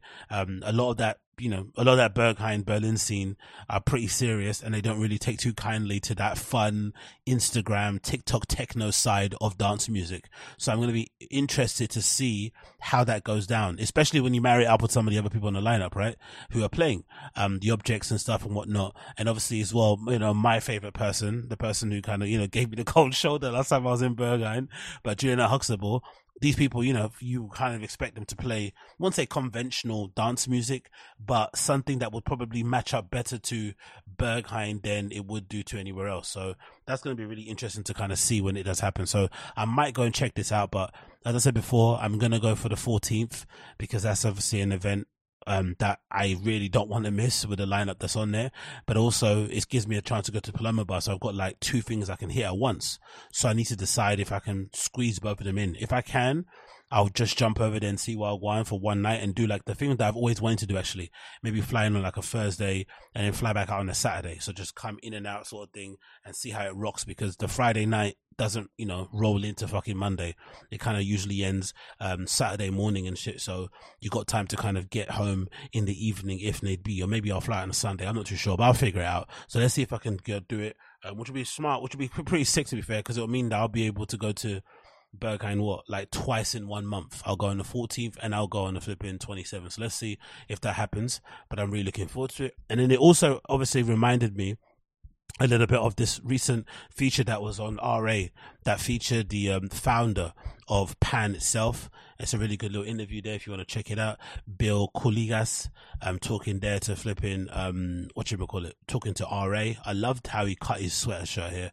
I'm not too sure if he cut this himself or if this is like a, from a designer. I'm pretty sure it's from a designer, but imagine a sweater and he's basically cut what looks like a half moon into the sweater and then stitched um, a t-shirt or some sort of graphic. Yeah, I guess a t-shirt with a graphic on it underneath it. It looks pretty cool. So it, it makes like a pretty cool effect on the front. So let's maybe read through some of this RA article and see if there's anything we can pass from it that may give us an inkling on idea on what we might expect if we go to Pan 15th anniversary on the 27th of October in Berghain. The quote, when you engage with the arts in general, there is so much that you can take. I feel like almost a responsibility to give something back to it from my side. Oof, that's a beautiful way to put it. That kind of reminds me of when um that Aaron Bondaroff quote, the founder of a New York thing, of the OHWOW gallery, of Know Wave, and all that good stuff. I think he said like, "Oh, I want to leave my my notch on the creative timeline of New York." It's quite cool, in it? And I love that also. How he says here, when you engage with the arts in general, there is so much of it that you can take. I feel like it's almost a responsibility to give something back from my side. Yeah um, explaining that the impe- the impetus for the impetus, sorry, for starting his own label in 2008. But in the process of establishing Pan, he took an unusual route, shrinking the traditional approach of releasing works from artists or orbiting like a centrifuge force around a specific sound. Musically, Kouligas is just as erudite in speaking about artists like the breakout junglist Nia Archives as he is on Remy um, an obscure French composer who plays the hurdy-gurdy. If the first five years of Pan were defined by an atonal dissonance and improvisation, the next five were enrobed in a heightened electronic influence, capturing in its folds a Regis post-Sandwell district collaboration, Concrete Fence, and Russell Haswell. The last half decade is the most maximalist of the previous two movements in that it uncouples from traces of Berlin's underground and techno or UK club derivatives into sounds that seem increasingly impossible to place. Amnesia Scanner's cyberpunk, nu metal, or Marina Herlop's stratified warbles being the best examples. That's a really nice looking crib. Look at mostly vinyls, right? Yeah, there's part, there's vinyls and magazines on these shelves, and some CDs and books and stuff. But I do like how it looks. It's kind of like done in a in this nice oak grid sort of style of a shelving unit. It kind of looks similar to stuff I got here, but this is just kind of basic like wood kind of panels. But this is just it kind of looks like it's it's kind of drilled into the wood itself, sorry, into the side of the wall itself. So it looks really cool. It looks like the home of somebody that does own a label. To be fair, do you know I mean? You're meant to have all these references lying around how, so you're meant to be able to make great works. Um, it's only one thing in my head. The same passion I have for music is actually an appreciation of these creative ideas of an artistic kind that all represent culture. I read books in the same way I listen to records. Oh, I love that. He's got some good lines here, isn't it? He's got some good lines to make myself seem way more intellectual and cultured than I actually am. I'm gonna rip that, mate. I read books the same way I listen to records. I dance the architecture. I two steps the sketches. Yeah, I, I love this. I love that. That's a fucking amazing quote. I'm going to steal that. Let's continue here. He says, I was always like, I always liked extreme cultures. He said in the podcast in 2021. So anything that was far removed from the norm and that had people express themselves freely in their own world by dressing up or creating their parties, whether I like the music or not, I'd be there first row because that was how I felt. Also trying to exclude myself from society that I didn't fully belong. Boom. That's me. But if anything, I don't come from the part of feeling excluded. I come from the part of maybe feeling like I was not allowed to do things because I come from a very, you know, strict, you know, traditional African family and shit. So you weren't really allowed to go out late. You weren't really allowed to go and hang out and stay over your friend's house. There was sometimes we weren't even allowed to go to school trips. You know what I mean? Which I don't blame my parents for because, you know, all those allegations around school teachers and stuff and stuff happening with priests and whatnot. I'm kind of thankful my parents are like, you know what? You're not going away with any adults. No way. So thank you, mom and dad for that. But when it comes to going out and expressing myself and stuff, I had to wait until I was basically, you know, 18 and up until I was able to kind of start going to my raves and stuff and attending those things. And what I noticed is that I would just go out to anything. I immerse myself in the art world. I immerse myself in the design world. I immerse myself in the interior design world. There's a period where I was just going to these amazing like open house type of things where people would be, you know, sharing off, showing off, sorry, their interior design in the homes that they had, maybe showing off inspirations and things that they were working on, whatever, right? I'd go and see those type of things. I immerse myself in skateboarding. I immerse myself in flipping, um, techno and the dance scene, the hip hop scene, um, loads of things. I just kind of went there just so I can kind of absorb it all in real time. And it was a great experience. I'm not going to lie. I still do it to this day. I love to just go to random things just to go and see what the vibe is like. Book readings, all these malarkeys. And most of it's just because I was never really allowed to do it, but mostly because I'm super curious to see with my own eyes. I'm really one of those guys who kind of hates to kind of just go by what people say. I want to experience it myself. So if, if someone says, "Oh, this place is shit," don't go.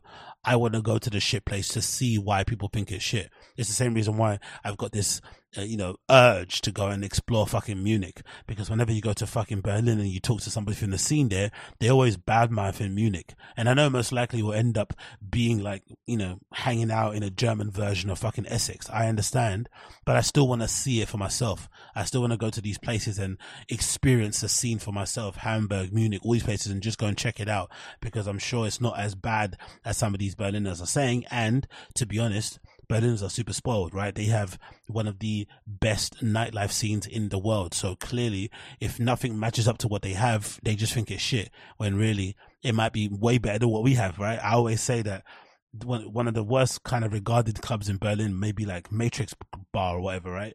I don't think there's a single club in London that stays open as long as Matrix. Not one. I don't think there's I don't think there's many clubs in London that are as good as Matrix, which is weird because Matrix is shit.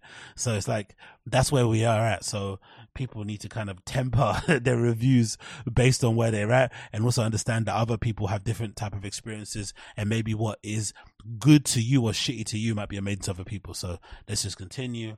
Let's go on here. You see a good picture here of Mr. Kouligas there. Kouligas poured over a typography and graphics embossed on sleeves, um, posters and presses and merchandise. I, I would imagine um, Mr. Kouligas's apartment isn't the best place for an afters, is it? He's got amazing, cool little trinkets and things all over the place, but I don't think he's a person that would openly open his house to like strangers to come out and afters that he just met at a club. Because it's a nice apartment and he's got so many cool things that drunk and high people will just ruin by spilling stuff on or cutting up fucking on and shit. so in 2004, he moved to London, and though he had a rudimentary grasp of English to get his MA in graphic design in University of Creative Arts and moonlight as a session drummer, also organizing tours and gigs for underground artists outside of school. Four years later, then he decided to apply his knowledge to start a record label. He enlisted the help of his friend, um, Rashad Becker, and then mastering and cutting engineer of Dubplates and Mastering, the facility associated with Dub Techno Founders Basic Channel. Um, Kouligas's first release was a split LP on his own electroacoustic music under his own um, early 000s um, alias Family Battle. The results were esoteric, to say the least. Uh, you see a cool picture here of in his t-shirt looking amazing. Again, some cool, I think are those sheets? I don't know, piece of typography maybe. That's what you were speaking about earlier. Again, some great vinyl there on the shelf you just got a really cool house in it, to be fair. Some great pan tape, I guess, for when you're wrapping up um, labels to send them out. So um, vinyls to send them out. Um, continue here. Shortly after founding the label, Kouligas moved to Berlin. The first winter was a minus 22 degrees Celsius. His arrival in 2009 coincided with the rise of wax treatment. You know what? That might be the same time I went to fucking Berlin the first time. It might have been around then. It might have even been 20, 2008, 2007. So big up him. Oh, wow. We got a, we got a link me and Kouligas have a link here. I just read on. Shortly after founding the label, Kouligas moved to Berlin. That first winter, it was minus 22 degrees Celsius. His arrival in 2009 coincided with the rise of wax treatment, the influential party thrown by DJ Pete and Basic Channel's Mark Ernestus of the city's most famous record shop, Hardwax. On the first Sunday of the month, Kouligas would venture into Kreuzberg to the venue Horst to listen to the crossover dubstep techno exemplified by Shackleton, Apple Appleblim, Scuba Shed, and a potent Killasan sound system. Caribbean food was served in the garden. Wax treatment's dedication to roots-driven programming eventually became a facet of Kouligas's culture cultural approach when he was invited by Berghain to throw his own parties in 2012. That's pretty cool. That's a short time, in it, from finding a label and being part of the scene. 2009, 2012. That's why I probably, as much as I don't like, I wouldn't like to live in that city. That's why you can understand why people go and move there, innit? It It does really give your career a bit of a boost that you probably wouldn't get in any other place. The guy arrived in 2009 and then by 2012 he was already throwing parties in Berghain. Crazy. Um, I've gone to several pan showcases since moving to Berlin in 2017. One notable night was seeing Amnesia Scanner perform live on the Berghain main floor in October 2018. I remember the debilitating effect of the strobe lights and being able to wade through the frushing um, audience. Eventually, I too acquiesced to the sonic pl- um, plugism. Um, then there was the post-pandemic open air in 2021 in Funkhaus, a remote cultural venue in the eastern fringes of the Spree. Attendees backstage climbed onto the platforms on the side of the booth, rouse interaction by Crystallmess's astute club selections that included jungle infected edit of Ready or Not by the Fugees. Um, Kamixlo, another label artist, played his barbed wire reggaeton in the early evening of the boat, Dr. Oblique in the main venue. Is that guy playing Kamixlo? Because imagine if you hear fucking Bad Bunny being smashed out in flipping Berghain. Okay, he's not in the lineup, but imagine that. Oh, Yves Tumor actually is. I'm looking forward to seeing what Yves Tumor is going to sound like um, in fucking Panorama Bar. That's going to be a fucking vibe, bro. But yeah, I'll imagine hearing Bad Bunny ringing through in fucking Berghain. That'd be absolutely incredible. I'm not gonna lie. The quote here says, when you're supposed to evolve, there's an identity crisis. It's because you're afraid of losing something that's gonna ground you. Um, I think it takes a lot of courage to keep being curious and move on for sure. That's why I've been very resistant or reticent or whatever that fucking word is to post some of my pictures from my film camera because I feel like I take too long to develop them. But then when I post them, they kind of feel a little bit too throwback Thursday ish. And I don't want it to seem like when I'm posting pictures from my film camera, like I'm longing for those days. It's just because I, I just got them published. I just got them done. Not because I long for the days or I miss those people for the most part. It's just a, t- it's just like a snapshot in history. But it does kind of feel like you are trying to relive an era where you were lit and now you're not lit anymore. So you're just posting these old things that you did to make yourself look cool. Well, that's not really the case, but that's the feeling I get. Again, it's all it's my own insecurities. Probably doesn't make any sense, but it's probably the same reason why I don't like to post too many of my books and stuff because I feel like I'm giving myself a little bit of a, you know, intellectual um, you know, hand job by posting the amount of books I read and the stuff that I'm into and shit because it kind of makes it seem like, ooh, I read books. Ooh, I'm smart. So it's like, ugh, I don't know. Let's see what I do. The panoply of genres across the label's catalog. So that, that's a good thing about Pan because of the eclectic, you know, artists they're basically associated with and who have, they have on their label. It's probably going to be a far more interesting crowd than any other night, especially if it being a Friday. Yeah, it's going to be really full. It's going to be full of fucking hipsters and shit and trendy folk, but it's going to be a much different crowd than what you're used to seeing in there, right? It's going to be a little bit more, you know, a little bit more variety. There might be a few more different races in there, right? if you get what I mean. The panoply of genres across the label's catalog and programming comes from Kouligas's insistence on shedding the layers of his projects that no longer evoke the cultural zeitgeist. Whenever I tried to dig deeper into the past, I was met with resistance. I don't want to get into nostalgic. I love that about him. I don't want to get too nostalgic, he would say. Batting the air. That's something that Kanye would do also. So it's getting a lot of the fucking Kanye energy from this guy. Um, with a well over two decades in music industry, he remains exploratory, um, not unlike the way that he floated across the subculture as a teenager. I've seen him front row dancing to a Gasolina edit at the BIPOC centric party, um, End Route at the closed studios in Christmas Party to a beloved ambient listen set by Quaya and position front right for Dixon's Innervisions Friends and Family Night at the Cartoon Bremer's Tower in southern West Berlin. Okay, so he, he he's basic into all the stuff that I like. That's pretty cool. No wonder I've kind of drawn to Pan as a label overall. He's into all the stuff that I like. Like I've been to events where somebody's playing a Gasolina edit especially a BIPOC centric party. We've got loads of those here in London. Um, I've been to, I've, I've seen Dixon play many, many a times. I've been to some nice listening bars. We've got a few here in London. So me and Billy Kouligas are basically the same. Right? But my label exists on SoundCloud. His one exists in the real world. That's the only difference. Yeah, he looks really cool, man. He looks really fucking cool. So um, I cannot wait to go to that event when it does happen, the Pan event there. Pictures courtesy of Wolfgang Tillmans, which is fucking awesome. That's an absolute flex to be fair. To get a feature like this on RA and then to have Wolfgang Tillmans taking all the pictures is one of the baddest ass things I've seen in the longest, longest, longest, longest time. So big up him. And again, Pan 15th anniversary happening 27th of October. Check in or check out. You know the deal. Check in or check out let's talk a little bit about this. Yeah, have you seen this? This is pretty crazy. So, Ye is currently in Florence, um, living a life.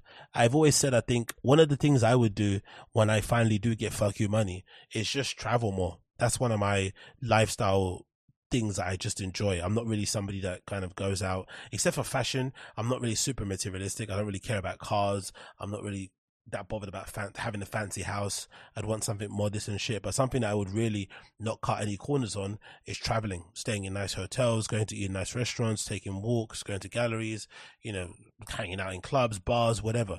I'd love to do that on like a somewhat, you know, monthly basis, going to different places, like how I'd go to my techno tourism little haunts whenever I'm here.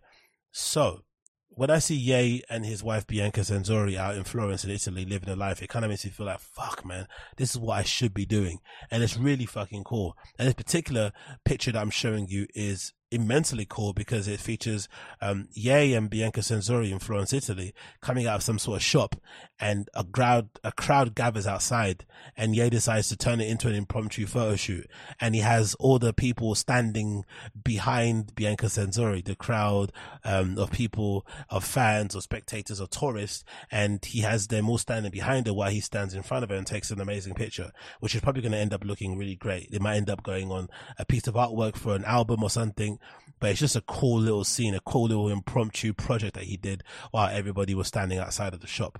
Really fucking love it. Um, I love the fact that he has this uniform that he wears now every time he goes outside. He has his t-shirt over his head, like a mask. He wears all black. He's got his flipping flat ninja plimsoll shoes on because I guess he can't always have his feet out all the time. And then he also has a little bag that he has on with, I guess, some nicks and knacks and whatever it may be. The one thing I'm interested about Ye when it comes to the stuff he wears. I know the, you can tell I'm into fashion, right? Because Bianca Censori is standing is standing there in this picture, right, looking immaculate, right, with her fucking tatters out, and I'm fucking debating on the merits of Kanye's outfit that's all black, right? anyway, one thing I've noticed about Ye, he doesn't like pockets on his pants, in it. because he's always carrying his iPhone in his hand.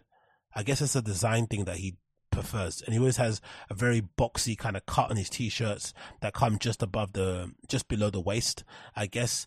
But he definitely doesn't like pockets on his pants. I wonder why that is. I would love for someone to ask him, why don't you have pockets on your pants? Maybe that's why he carries this little side bag thing that he wears like a fucking high-end JD bag, but there's no pockets. He doesn't like pockets, it looks like. But still, this is goals for me. I love it. Um, some people on social media are saying that this Bianca woman is, you know, needs to be freed from Ye because she gets used like a doll to take pictures and shit, but she's obviously involved. She's an artist herself. If I'm not mistaken, she's a fucking certified fucking architect or whatever, right? She was somebody that was working at Yeezy, um, for the longest time. That's how these guys met in the first place. So it must be nice for him to, for once, be with somebody who is creatively empowered as much as he is. So you both get to do cool, fun things like these little photo shoots, which essentially this is no different to those couples on the internet who do fun little photo shoots with themselves, you know, going and wearing pairs of tabbies together or going and drinking some expensive coffee in central London. This is just the heightened level of it because of Kanye's celebrity. But I thought the pictures were really cute. You see some more pictures here of this improvised photo shoot. And the funny thing about this photo shoot is that you could do this in Florence, but you definitely couldn't do this in India. Could you imagine Bianca Censori standing around doing this photo shoot in fucking India? Right? They would rip every single piece of clothing off her body in 0.05 seconds. so big up Ye for knowing where to pick and choose his battles and where to do these type of things because India would not, it would not run. It would not bang in India. There's another picture here again with Bianca Censori here, and then another picture here of Ye with his phone in his hand and the mask or the t-shirt mask thing covering his face, which is pretty cool. And I guess the cool thing about this is that once you sweat out your t-shirt, you can maybe swap it, right? And have the t-shirt as a mask. so you have all your body all over your face. But yeah, Ye's out here not wanting to see his face and not wanting to be seen. And obviously Bianca's out here being all the way seen. That contrast is quite cool, isn't it, right? She comes out with all her assets on show and Ye covers himself up completely because he doesn't want to be seen. But I also like the uniform, the everyday kind of uniform. So he doesn't have to think too much about what he's wearing because, you know, worrying about your drip every day is a full time job. I'm not going to lie. Take that from somebody that cares about what they wear all the fucking time. And there's a video of it as well. Pictures of them walking out of Florence of the shop. It looks like a, it looks like it might be a patisserie or something they're walking out of because Kanye's got a bit of a sweet tooth as well, so it looks like it might be that, or maybe it's a jewelry store. I'm not too sure, but yeah, here's them standing outside. He's instructing her where to stand, and he's taking a picture of her now, which is pretty cool. I love how everyone's move. I love Yai that when Yang does that. Like everyone's just moving. He's not even saying a word. He's just walking and they're moving. So he just walks, steps backwards. Everyone's just like, Kanye's here. Kanye's here. He kneels down like a good boyfriend, like a good husband and takes an incredible picture for her, gets the angles right, gets the bag where it needs to be, realizes going from the top to the bottom isn't good, doesn't make you look great. So now he's going to do from the top to the bottom, nice little angle to get that looking amazing. So yeah, big up Ye, big up Bianca Censori, living the goals. This is what you're meant to be doing with Fuck You Money. Ye's kind of off the grid, precisely living his life in Italy, recording music allegedly, designing, doing cool stuff and just living life. And hopefully we get to see the results of all this stuff soon. I'm assuming we'll get to see those shoes and the pants and stuff soon in the collection because he's clearly into this whole like minimalist, um, flat shoes where he gets to kind of feel every bit of the ground as he's walking. I think so. So I'm eager to see what that looks like, um, going forward. But yeah, he's out here, man. Bianca is out here too. So big up both of them. Big up both of them two week old news, but I thought I would mention it anyway. Um, the legendary DJ Assault, right, from the fucking, you know, legendary ass ass titties titties tune that most of you guys are familiar with if you've been out on the dance floor anytime soon, um, posted this screenshot on his Instagram account that features an email he received from HÖR, the legendary bathroom in Berlin where everyone goes and plays, essentially the the new age boiler room where careers are basically broken and some careers are birthed. And um, he was obviously booked to play there. And out of the blue, someone from HÖR decided to email him and say, Hey, you're not playing there anymore because we saw you post some dicey, dicey memes and we don't want to have you play. And it's an interesting debate around it because I didn't actually see the memes or the things that HÖR saw that would make them feel like DJ Assault wasn't a ally or wasn't somebody that could be trusted to come into their space or done that didn't align with their values. I didn't see it. when I browsed his Instagram page, and you can do it yourself, his Instagram account is DJ Assault number one, DJ Assault number one, all one word on Instagram. You'll find him on there. You just find loads of like, you know, for lack of a better term, you know, all all respect to my elders. You just find a lot of like boomer like memes and stuff. That's all it basically feels like to me. Um, I didn't really understand why they would get offended by it, especially when it's somebody that is a such a um, you know a founding member uh, of this scene of ours that we all enjoy a founding member of ghetto tech which i would think is incredibly popular over there in berlin specifically within a particular lgbtq crowd and stuff. They seem to love that sort of stuff. So it'd be very weird for them to kind of have a problem with having the person who maybe birthed the music or created the music that they're now profiting from or enjoying or they've basically based their entire lives from it just seems odd why they can completely kind of, you know, not involve him and say that he doesn't align with what they're about when they still play his music. That's the thing that doesn't really make sense to me. But anyway, he posted the caption as follows. It says Road 2 of Berlin v DJ Assault. We can play these games as long as you like. They tried to get the show cancelled a few weeks ago in Berlin that I played. That didn't work. Now, naturally, I'm smart enough to get 100% of the fee up front. You can't hurt me. This is only hurting the music scene and the club goers. I didn't know that was a thing. You see that? You see, that's quite awesome. I didn't know that was a thing that you could get your DJ fee up front if you just like press them. If they really want you, they'll give it to you. Oh yeah, that kind of reminds me of Six Nine and Steve will do it beef. That's happening at the moment. Steve will do it formerly or still part of the Nelk Boys and Six Nine, the rapper that you guys all should know. They got having a bit of beef at the moment, and I think it stems from essentially Steve will do it, arranging a deal with Rumble, the live streaming platform, for him and Six Nine to stream together. And you know, the deal was in the millions of dollars and stuff. And he agrees to the deal. Everything's good. Six Nine agrees to join. Steve will do it on streams, um, on Rumble, um, to fulfill that deal and to get paid. But then, unbeknownst to Steve will do it, Six Nine reaches out to Rumble and manages to get however much he's meant to get paid. Let's say two million. He manages to get that in full from Rumble. And then, of course, Six Nine being a rapper that he is, didn't follow through the promise and didn't do the deal or didn't do the flipping um what he was what he agreed to do with Rumble. And now Steve will do it is in debt of however much money that fee was, whether it was two million, three million, whatever, doesn't matter. And what I was surprised by was like he was able to get that money from Rumble without delivering on any of the agreements that they had beforehand. And usually when it comes to DJing, from my experience, even when I played in clubs or I played in small bars, you usually get your money after the fact. Even if it's in cash, you usually get it when you finish your set, or if you have to do an invoice, you send it after the fact. So the fact that some people can get DJ fees ahead of time is pretty sick, but I guess it obviously applies to certain caliber of DJs. You can probably get 50% upfront and stuff.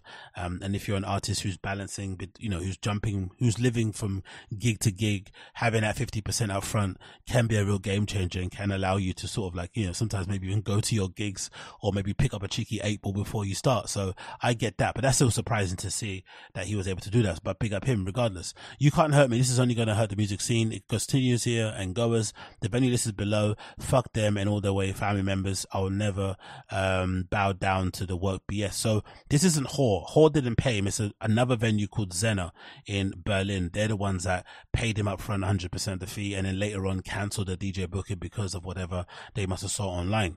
Then HÖR followed up the same week, I guess, and also cancelled his DJ appearance over there. And they've written an email that said the following.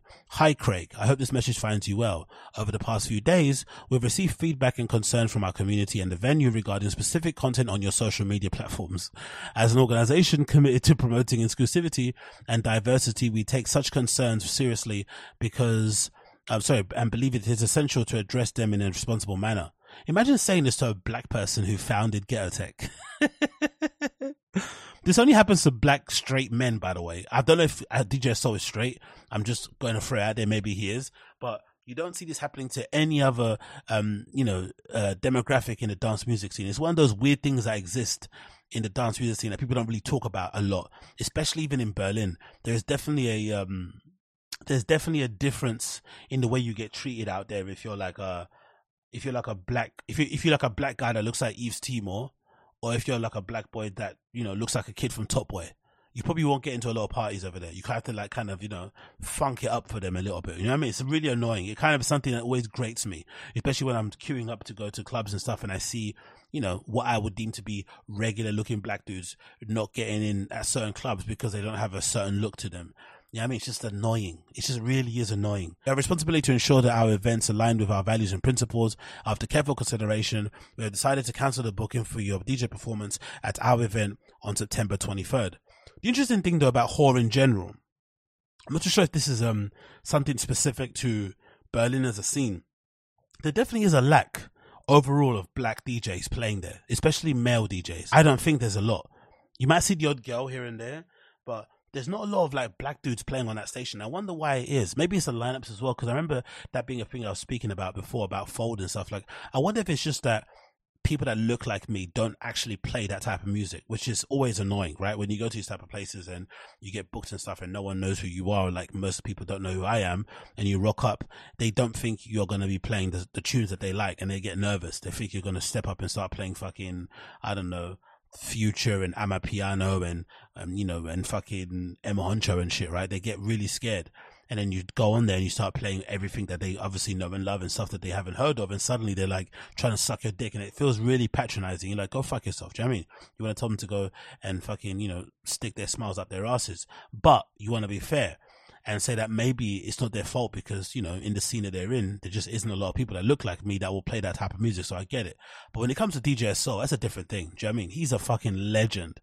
Yeah, I mean, this is not me playing for like 50 euros in the fucking dive bar. This is a person that essentially has birthed and created an entire scene that all of these guys and girls are somewhat profiting from, right? The work that he kind of put in back in the day is probably the reason why a platform like HÖR even exists. So the fact that he can't play because he posts some cheeky, dicey, you know, whatever memes on social media is insane. Unless the memes were actually offensive, if they were just jokes and they were just a bit of banter or whatnot, I don't see how that's an issue. And also, considering how important social media is to booking people, I find it really odd that they would book him and not have and not do any due diligence, not even look through his social media feed and shit, which tells you everything about the scene, right? They make it seem like, oh, get your social media in order, it's really important, have your mix done a certain way, send labels, this all this shit, right? But really the truth of the matter is, if your song bangs, everyone will sign it. You know when your song bangs, everyone's gonna sign it if you're a good DJ, eventually, if you play enough, people will notice you, recommend you, and you'll get signed to a booking agency. It's not about sending things to people. Do you know what I mean? And if you've got enough clout, people like HÖR will obviously reach out to you or you'll get put in contact with them to do a set.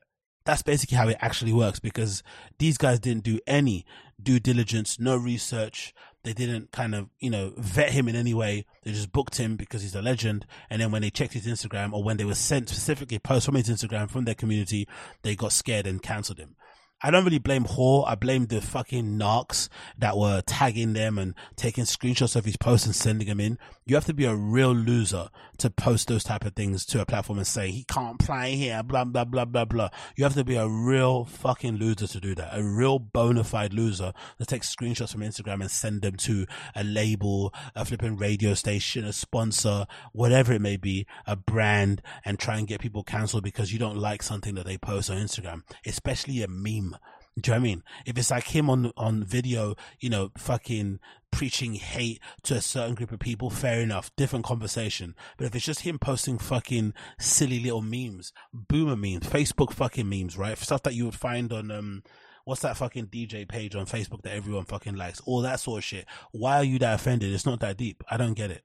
Um, but I wonder if it's just something that they're trying to do going forward. They want to just, you know, remove themselves from any dicey situations, which is a shame really because I like HÖR. I think it's still one of the better live streaming platforms out there. And I really am eager to find out, you know, when my turn will finally come to play that place. I did have a slight opportunity to play there during the pandemic. Um, I kind of got in there early, I think when it maybe launched and I had some good emails back and forth, initial ones. And then I think as I kept, as I kept delaying and emailing them back, my fault, like a couple of days will go by. Obviously then the demand for them to have certain people there go went up. And then suddenly I wasn't getting any replies back anymore. That was a really sad thing to be fair, because it did look like I had the opportunity to go and play there. But after a while, it went, it kind of went radio silent and I'm not really somebody to chase. So I just kind of left it. But again, these things are, you know, by the by, as soon as you get them, as soon as you get a bit of clout, someone's going to want to let, let, you play there. So I'm sure my time will come. So let me actually check the comments and see what people say because I'm still don't know what the meme was. I want to know what the meme was, but let me see the comments and see what people said. Uh, big up my guy, He Valencia. He said, these people, man, the thing about being a black man with liberal and leftist spaces is that if you say the right words, you're a POC. But if you talk loud or you're just another man, this scene is run by people who use a virtue signaling to reinforce the same old system of racism. Exactly. That's something I've noticed a lot going to all these events I go to queer, you know, events led by queer people, events led by LGBTQ plus people, events led for the gays by the gays. You realize quite often that being a black straight male in these spaces, you do come across like an absolute animal. Like maybe you are one, fair enough, but people don't really treat you the way you would think you'd be treated in these spaces. You're kind of the enemy in a weird way, or they're kind of expecting the worst from you. Then if you're cool, then it's fine, but you don't really get open, you don't really get welcomed with open arms. It's a very interesting space. That's why when you see a lot of these events where they say, "Oh, it's a BIPOC lineup," they usually mean just BIPOC in terms of like women or females or whatever, right? They don't really mean it with men at all. It's not to do with men, especially if you're not straight, um, especially if you are straight, sorry. So that's a really unfortunate side of this whole, um, inclusion thing that we have going on at the moment in representation, as great as it is, especially in London, I always say, you know, the best parties come from that community of people because they don't really, you know, they don't tend to kind of go for the easy peasy bookings or they go for the bait spaces. They have really cool production. Like I think of stuff like Inferno, right? They spend a lot of money putting on that show. They have fucking performers performing. They have loads of artwork. They have, you know, just mad madness goes on in there. And it's just a basically a club night but they obviously invest a lot into it. So those are usually way funner than going to a fucking standard night in fabric. But you do you know feel like as a straight black dude walking into spaces you do feel like you are stepping into a space where people naturally will have their back up against you uh, or their back up when you come in. They'll be on tender hooks. And you know you're definitely not super welcome but you're also not told to fuck off, you know? It's kind of a weird space you occupy. It continues here. Let me read some other comments. Um, Kansing, an outspoken black artist with a massive discography in the name of inclusivity, has to be one of the most funniest plays of all time. The levels of clown world just keep reaching higher. And again, I don't blame, um, HÖR. I think it's more so the snitches that did this because they had to act afterwards, right? Because they kind of probably felt like the whole internet was saying this thing when it wasn't. It's probably just a small minority. Fair. But, you know, there still needs to be a little bit more of a, people need to need to just hold down people that founded you know certain things. I just think certain people should just be you just you should occupy a space. If you're the person that's responsible for crafting this music that we're all kind of profiting and enjoying from, you shouldn't be you know judged on the parameters that some of us regular folks are because you're the one that founded this shit. You, you should just you should be in a in a privileged position in that regard. But maybe I'm in the minority by saying that because it sounds crazy. Um, Another person's here says, why are they doing this? Sorry, I'm out of the loop. Um, let's see what people says to reply because I also want to know what the exact meme was because I, I, I can't see it. Okay, we don't want to, we don't want to check this guy's profile. Please don't. Let's see. I'm guessing because of some of the lyrics on his song seems very weird. Now it's more to do, it's more so the wild. So, okay, here's why he said it. It's more so the wild ass stance on posting fascist right wing memes. The Fox News tip. Oh, come on, bro. You can't post memes about that shit. Is he saying it's his opinion though? You can't post a meme about Donald Trump or about what's that thing called, um, Pepe the Frog and shit because you're gonna be seen as a fascist or a right winger. The scene is fucking lame, bro. So fucking lame. Everyone is so fucking pussified. It's incredible.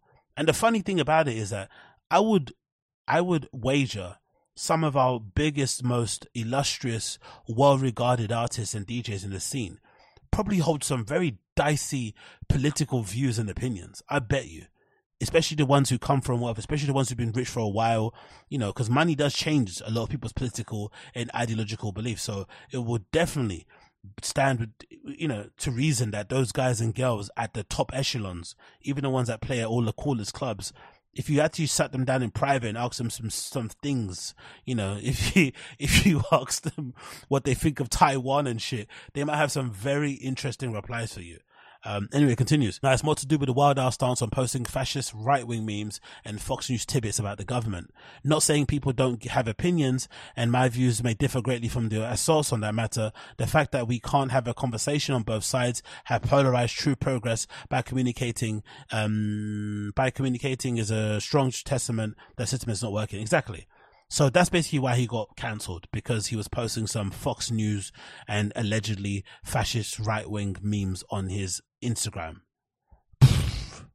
Absolutely stupid. Another person says, um, not like right wing rhetoric. Sorry. Oh, so you're, you're so, oh, so you're right. Not like right wing rhetoric burning merchandise from companies making books legal. But yes, please keep saying one side does. Yeah, true. Okay. That's a back and forth I don't want to get involved in. Um, what what it was and what it was become lamentable. Another says, I can't believe these Berlins are censoring you, but I'm so grateful for these Germans because it proves America is sort of fresh. Okay, cool.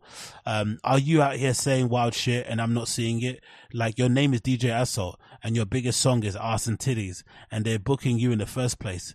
Who the fuck is in charge of this Ed? exactly true. Promoting exclusivity and diversity unless you're different from them. Exactly. Exactly. Um, and just forget all that shit. Just forget that shit. Just him, DJ Assault. He's a fucking legend. How dare you? Yo, Germany's going through some real crazy times right now, bro. Like the whole country's caught up in this ideological mess that's hardly makes sense to regular folks. Smart people are actually packing their bags and leaving because of the nonsense. I don't think that's true. That's probably a stretch. People aren't leaving because of, you know, DJ Assault getting, you know, cancelled to go on HÖR and says, let's, let's relax. Speaking the truth is a crime now. If you're not part of the specific group, they silence you. It's wild. Divide and conquer is the name and agenda. I don't know what Scooby are talking about. Okay. This whole people feeling like they're martyrs and like they're fucking Malcolm X because they're not allowed to say certain things on social media also needs to relax. Okay, let's just temper it. Both sides are freaking out, but let's not go around thinking we're fucking Martin Luther King. You know what I mean, it's not that deep. Um, another one says, have you not heard your music before? I truly don't know what they're referring to. Cowardly behavior to call out specific issue they have and leave it vague. No, I think he knows why they, they cancelled him. It's just not a kind of legit reason enough to cancel someone like him because again he's a fucking legend. But hey, um, DJ Assault got cancelled from HÖR. Um, again, maybe speaks to the overall, you know, vibe in the scene at the moment. Maybe, who knows? Let's see how that kind of rolls on and hopefully it gets sorted in the end. And I hope this isn't like a kind of ban that he's going to now kind of feel from Berlin overall. Hopefully this is just like a specific thing, a one-off occasion. Maybe they've spoken about it behind the scenes. Who bloody knows? Moving on, we've got this interesting news courtesy of Hypebeast regarding MSCHF. They're actually going to do their first actual legit collabo with an actual footwear brand. So after all the, what, the Astro Boy boots and the upside down boot, backward boot, all this sort of nonsense they're doing, the horrendous, um, Kid Cudi shoes that are going to be coming out as well. They've now decided decided to do the best collabo that they probably offered to them, Reebok. Unfortunately, it's not Nike, it's not whatever, um, because they probably see them as competition. Reebok are the only one that are willing to take the chance on them. And I've got to be honest, pretty cool, right? You've got um pump Omni Zone, uh sorry, a wild pump Omni Zone um shoe here, and it's got the pumps actually littered all over the top, which I really like. And I love, I love the little suede hit here on the mudguard. The colorway is actually pretty understated for what MSCHF are known for doing. Um, but I do like them. I'm not going to lie. Would I wear them day to day? Probably not. But I think as a final product, they're done very well. Like big up for MSCHF for like, you know, trying something interesting, trying something decent or different. Especially for the model, you don't really see many people wearing uh, Reebok pumps in the slightest, even though they don't make them as much probably before. That's probably why. But uh, decent retro, very you know legendary shoe. A lot of history connected with streetwear and sneakerheads and hip hop and whatnot. If you know your information, you know your information. I love that some of the pumps, sorry, some of the balls, the pumps on the outside have MSCHF and the pump as well featured on it, which is really cool. But the suede here is lovely, man. It's very very plush looking. The grey suede that kind of extends from the mudguard all the way back to the heel tab, and then on the back of the heel you've got boing boing boing, and it also comes in a white um and kind of sky sky blue leather colorway. Looking at it now, I actually would have preferred if the blue was an icy kind of clearer sole. That would have been quite sick. but it's just a white with a blue sole with the ball basketballs in the more traditional colorway as well. They look fairly okay, but obviously the first colorway is definitely the banger and the standout one. These will look incredible with shorts. Actually, look they actually look like they got little little flipping bumps all over the minute, like you're wearing a pair of shoes that look like they've got fucking um, chicken pox and shit. But I do like how they look. To be honest, I'm not gonna lie. I'd wear the fuck out of these to be fair. They look really, really cool. And so let's see Hypebeast is right up for that. They said when Joe Budden encouraged audiences to pump it up in 2003, he wasn't talking about the wild pump Omni Zones um, collaborations from MSCHF and Reebok, but he might as well have been. There's never been a shoe like was that pump blah, blah. Its inherently playful nature aside, the MSCHF Reebok pump is bursting with the seams of unique details arriving in a faux aged sun bleached colorway and the classic white, blue and orange makeup that co-creates sneakers features alternating brands on the pump unit. Some read the pump and others read the MSCHF. Besides the balls bouncing, the shoes also feature boing boing and boing boing technology. If you're looking um, to get a bounce on both colorways of MSCHF and Reebok's release a MSCHF website on the sneakers app via 24 hour draw on the 27th of September. Each pair is $250 though. $250. God damn, son. I don't know how much worth it they are for 250 though. This colorway is fucking beautiful. This bleached, what the, what do they call this colorway? Um, the sun bleached aged one is the best. That suede is so good. That looks really lovely. I'm not sure if it's a suede or just a nubuck that's been brushed, but whatever. It looks really supple. It looks really soft. Um, the leather looks amazing. The retro itself looks like in good shape. There's no crazy banana foot toe thing on the front. It's just a really nice retro and a very nice colorway. So yeah, 250 is a lot. That's fairly steep for more information. Okay, cool. So you see it there. MSCHF and Reebok launching in the 27th. If you've got the coins, get them. If you've got the coins, get them. Have something different from the usual shit that you usually see people wearing and just freshen up and mix up your wardrobe, man. Come on, man. Try something new. Try something fresh. Talking about the opposite of new and fresh, I have to mention these because I'm so hyped on these. If you had to ask me what my favorite um, Air Jordan is, it has to be the Jordan 4. My favorite Air Jordan ever has always been a Jordan 4. And it's mostly because it looks more similar to one of my favorite Nike sneakers of all time, the Nike Air Trainer 1, originally designed by none other than Tinker Hatfield. For me, whenever I look at Jordan 4s, I see the best version of a training shoe sorry, of a cross training shoe. Maybe if the if the tongue was a bit shorter, similar to the undefeated, it would work. But I think the Jordan Four, in terms of a shape, in terms of it kind of you know coming up to your ankle, in terms of support on the heel, in terms of how flat the outsole is, and in terms of how comfortable they are, I think they would be the perfect cross training shoe because they've been fairly influenced by the original chlorophyll Nike Air Trainer ones from back in the day. So I'm a big fan of it of Jordan Fours. but over the years, Jordan Fours haven't got the same level of love love in terms of retro attention to detail as other models, like the ones, like the sixes, like the sevens, like the threes. Even though they still keep pumping out colorways, I feel like the shapes of them have been terrible. When I got the, is it was it, I think I got the defining moments pack was the first time I bought a brand new pair of Jordan 4 breds. Before that, all my ones were always worn. So when I got the Jordan 4 breds, the defining moments pack, one of the things that really upset me was the fact that the Jordan 4s, I thought the shape wise were really horrible. It wasn't that great. And I remember because I was so obsessed with checking out pictures or looking at old eBay listings of flipping Jordan 4s from like the, what, the 90s or 80s or something, right? Um, some of them were the midsole or the, yeah, the midsole was already crumbling because the polyurethane would crumble over time if you don't look after it or whatnot. Um, so I'd be buying those thinking I wanted to buy those to do a sole swap or something, but whatever. I remember just thinking, look at the shape of the vintage Jordan 4s compared to the ones that are available to buy nowadays. And the vintage ones, what would happen is that the shape would be almost like a triangle right at the front. It would be really pointy, it would be really flat, and it wouldn't be none of this kind of odd banana foot thing that happens with most Nike retros.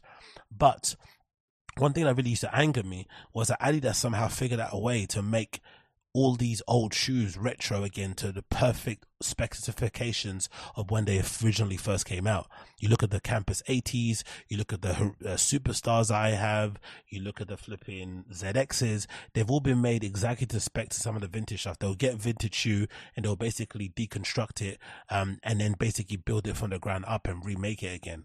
Nike's excuse for that was that the tooling was really expensive, the mold was really expensive, but if you're a multi-billion dollar company and you're wanting to fleece Nike, you know, sneakerheads for, for everything they own, give us good products. Like I would much rather take, right? Um, the same amount of retros, but double the price if I know they're going to be high quality leather and they're going to be great shapes, right? They're going to absolutely be faithful to the original, but they don't. They give us the bare minimum. And because sneakerheads in general just want to buy the newest thing all times and don't really have any, you know, they don't really have any scruples about what they buy, especially hype beasts and resellers and shit.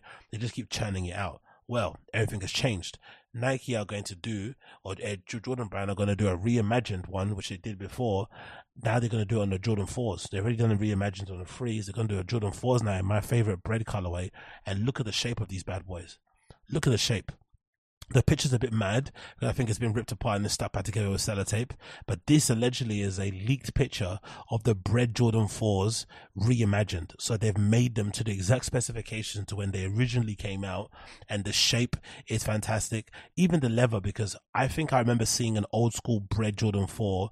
Maybe it was like from a Japanese, um, a Japanese consignment store or something.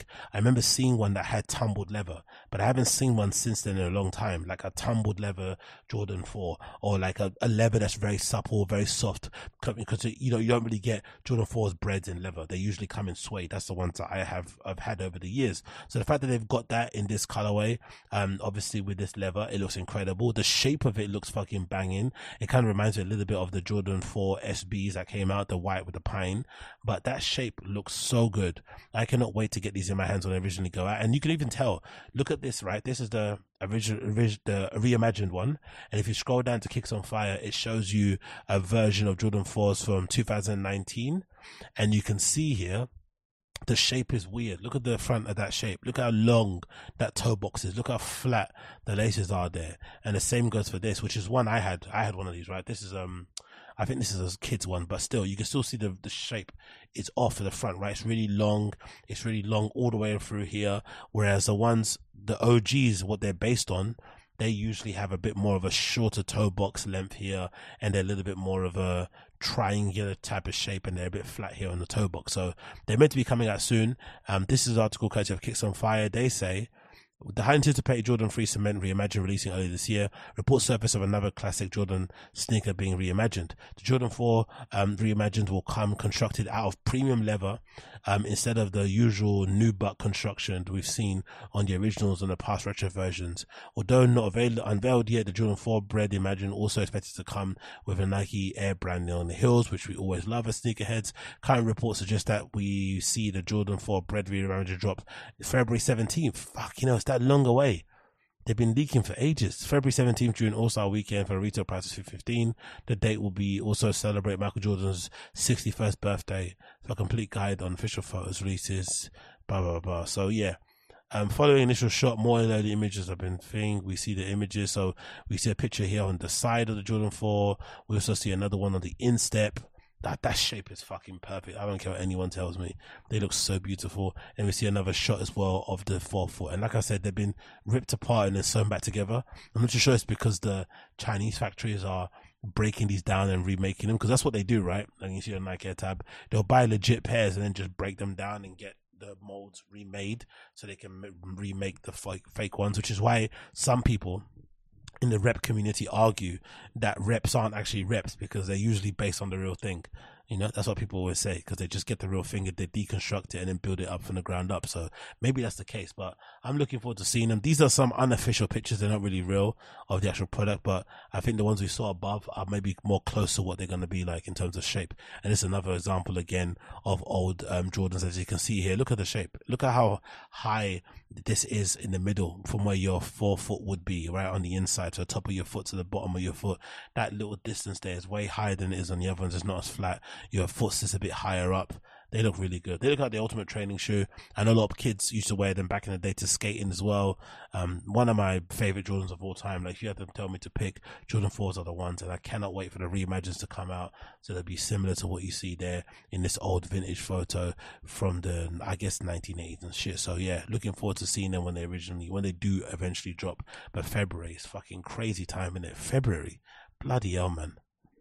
Bloody, bloody, bloody hell. So we did that. We did that. February. There was also rumors I saw online, which I'm sure are not true, about the Tom Sachs general purpose shoe. Um, it's the only, it's the latest shoe, no, it's the last shoe actually that Tom Sachs officially released before getting, you know, basically fired from Nike because there were reports, um, that came out, courtesy, I think of Grub Street or something, that he was a bad boss and a bit of a bully and maybe hurt people and stuff, which should be expected, right? Just look at Tom Sachs for goodness sake. You would have known that he wasn't going to be all shun, shun, shun, shun. Oh yeah, and there was this last news to talk about. So there was a bit of news bubbling up on my side of Twitter regarding sneakers and regarding the Nike general purpose shoe. And the story was that these are going to come back out again, right? In this sort of like reggae reggae colorway, I would call it, right? With the white, with the yellow swoosh and the green heel tabs and, or pull tabs, sorry. There were some rumors that they were going to come back out, which was surprising to me because Nike made a big kerfuffle out of canceling and distancing themselves from Tom Sachs after that um, article came out, I think on Grub Street basically detailing that Tom Sachs isn't the most warm and cuddly boss, which should be no surprise to anybody when you take one hard look at the guy. But I would have thought for the success of Tom Sachs and his collaborations with Nike, they would make some exceptions. They'll turn a blind eye and they'll keep churning out these shoes because they are money in a bank and they are fucking fantastic. And selfishly, I want a pair of those Mars Yards rubberized that were meant to be coming out where testers got a pair and we never saw them. They're annoying. If they don't get them, I have to go to fucking Shenzhen and get like an unauthorized fake pair to go wear them because I fucking want a pair of those shoes again to wear because like I always say, they're one of the most complimented sneakers I've ever had in my entire life. Like no one compliments me for my sneaker choices because usually I've got very eclectic, let's say, choice in sneakers, but the Mars Yards, the original ones, the 2.0, point, the one, you know, 1.0 and the 2.0 were some of the only shoes I got a lot of compliments from normies from. They really liked them and I really like them too because I was super versatile and worked with more outfits. Same goes for the general purpose shoe. I went to jump on that hype and get involved, but then since Tom Sachs has left, it's hard to get new ones now because they're not bringing out any more new ones. So when I saw this news that they were going to bring out this particular colorway, um, I was really excited, right? But it's an Oregon friendly color, but allegedly that's not going to be true. It's just like a rumor that was put out there, but I don't think they're going to change their mind, even though I'm somebody that says, you know, you can let fucking Tom Sachs throw as many moleskins at me as he wants if that means I'm going to get a pair of his shoes because I think, you know, most people with common sense would have known that Tom Sachs was a bit of a nutty guy, but you make it work because you know the work's going to be amazing. But, you know, Nike want to get on their moral high horse and whatever it may be and fire him. And now they're without all the monies in the bank that would have come from selling this amazing shoe that everybody is loving, which I would have loved also. Um, really amazing shoe, nice to wear. And again, I think it fills a void because it's kind of like similar to like a, I mean, not, not like a, not, is it a lava dome or a lava? I forgot which one I have, the ACG one, but it kind of fills that void of having a shoe that maybe isn't as uncomfortable as that shoe, but you can wear day in, day out, and it's very versatile when it comes to outfits and stuff. So I would have liked to have seen it. Unfortunately, it's not going to happen. I don't think. I think those allegations against Tom Sachs and Grub Street were just too you know, um, toxic, um, for them to kind of get near. But the article here on Sneaker News says as follows, um, given the controversy surrounding the man himself, it's no surprise that Nike Craft came to the screeching halt. But despite the announcing that they would be distanced from the artist, it appears the swoosh could be in talks with Sachs as a brand. New colorway has just surfaced with official image online. So it's the official images via Nike. So I wonder if, I don't think it's going to be him collaboration if I if Nike is to be believed of how they deal with things, most likely they signed a deal where he got a fee. I don't think he's gonna. I don't think the shoes coming out is dependent on him. Nike probably still own the IP, so they have all these shoes that were due to come out. Instead of destroying them, they're gonna sell them but they're not going to have him do any activations. He's not going to get any pictures. He's not going to get any pairs to send to his friends. He won't be able to do a cool Instagram fucking thing with it unless he buys them himself. Uh, that is. So I think they're just going to put out what they have left. So maybe this is the last colorway. Um, that'll be sad if it is, but this might be it because they are official images. I just clocked they are in it. Even the layout and how they look like, yeah, they're official Nike images. Um, with only three styles um, making their way to the shelves. Numerous iterations of the Nike general purpose shoe have surfaced over the course of the year. This includes the pair pictured here, whose colorway primarily consists of a neutral tones alongside a black and outsole, laces and heel tabs, and the shoe features the upper made of white mesh unders and tan suede overlays. Colors in this relegate to swoosh with pull tabs which are dressed in university gold and pine green. Enjoy the closer look, detailed look of Tom Sachs general purpose shoe at the time of writing, it is unconfirmed where this color is releasing. So we don't know. We don't know, but it's looking encouraging because it's official Nike images. So let's see what happens. Again, a big shame that this collaboration was cancelled. Same way the Yeezy one was cancelled. I think they could have weathered the storm and still have those two people on their brands. But hey, it kind of is what it is. And I guess they got two big holes now they have to fill. No pausing needed to kind of make sure they put out products. So I wonder what, who Nike's going to replace Tom Sachs with. And I'm also wondering who, who who Adidas is going to replace Yeezy with. Um, the Tom, maybe the Nike one, Tom Sachs going forward, maybe they could just do it with um, Heron Preston. He's basically molding his career kind of like in his direction, right? So maybe a good way to kind of replace him would be getting you know Heron involved. I think he would do some interesting stuff over at Nike if given some resources and shit. And it obviously he's used to working with them because he legitimately used to work for them. Um, so that might be something that will make sense who knows? Let's see what happens going forward. I wish I could get a pair. I really like that shoe. One of my favorite shoes. But hey, Tom Sachs decided to throw moleskins and you know Stabilo Boss's highlight, Stabilo Boss highlighters at his assistants and shit in the studio. Nike didn't like that and it did himself. Whereas I say he can throw one at my nuts, mate, if I'm gonna get those rubberized Mars yards. But you know, I guess it's not happening. I guess it is not happening. What can you do? what can you do? So that is it for the X Zinga Show, episode number 708. Thanks so much for tuning in and having this good time with me. I enjoyed it and I hope you enjoyed it too. If you listen via the audio podcast, you'll hear my tune of the day coming underneath my voice. If if you're on the YouTube video side of things, you won't hear nothing. But if you do want to communicate with me, you want to check me out and stuff, all my links are available in the description. Also a link to the Patreon. I've got a new episode of the Patreon up there talking about Crystalia, or sorry, Russell Brand, not Crystalia. So if you want to um, see what I say about Russell Brand, then make sure you check over my Patreon for as little as one dollar. You can join on there and get access to all my posts on there. But until then, my friends, thank you for tuning in. A pleasure, not a chore. I'll see you guys again soon. Peace.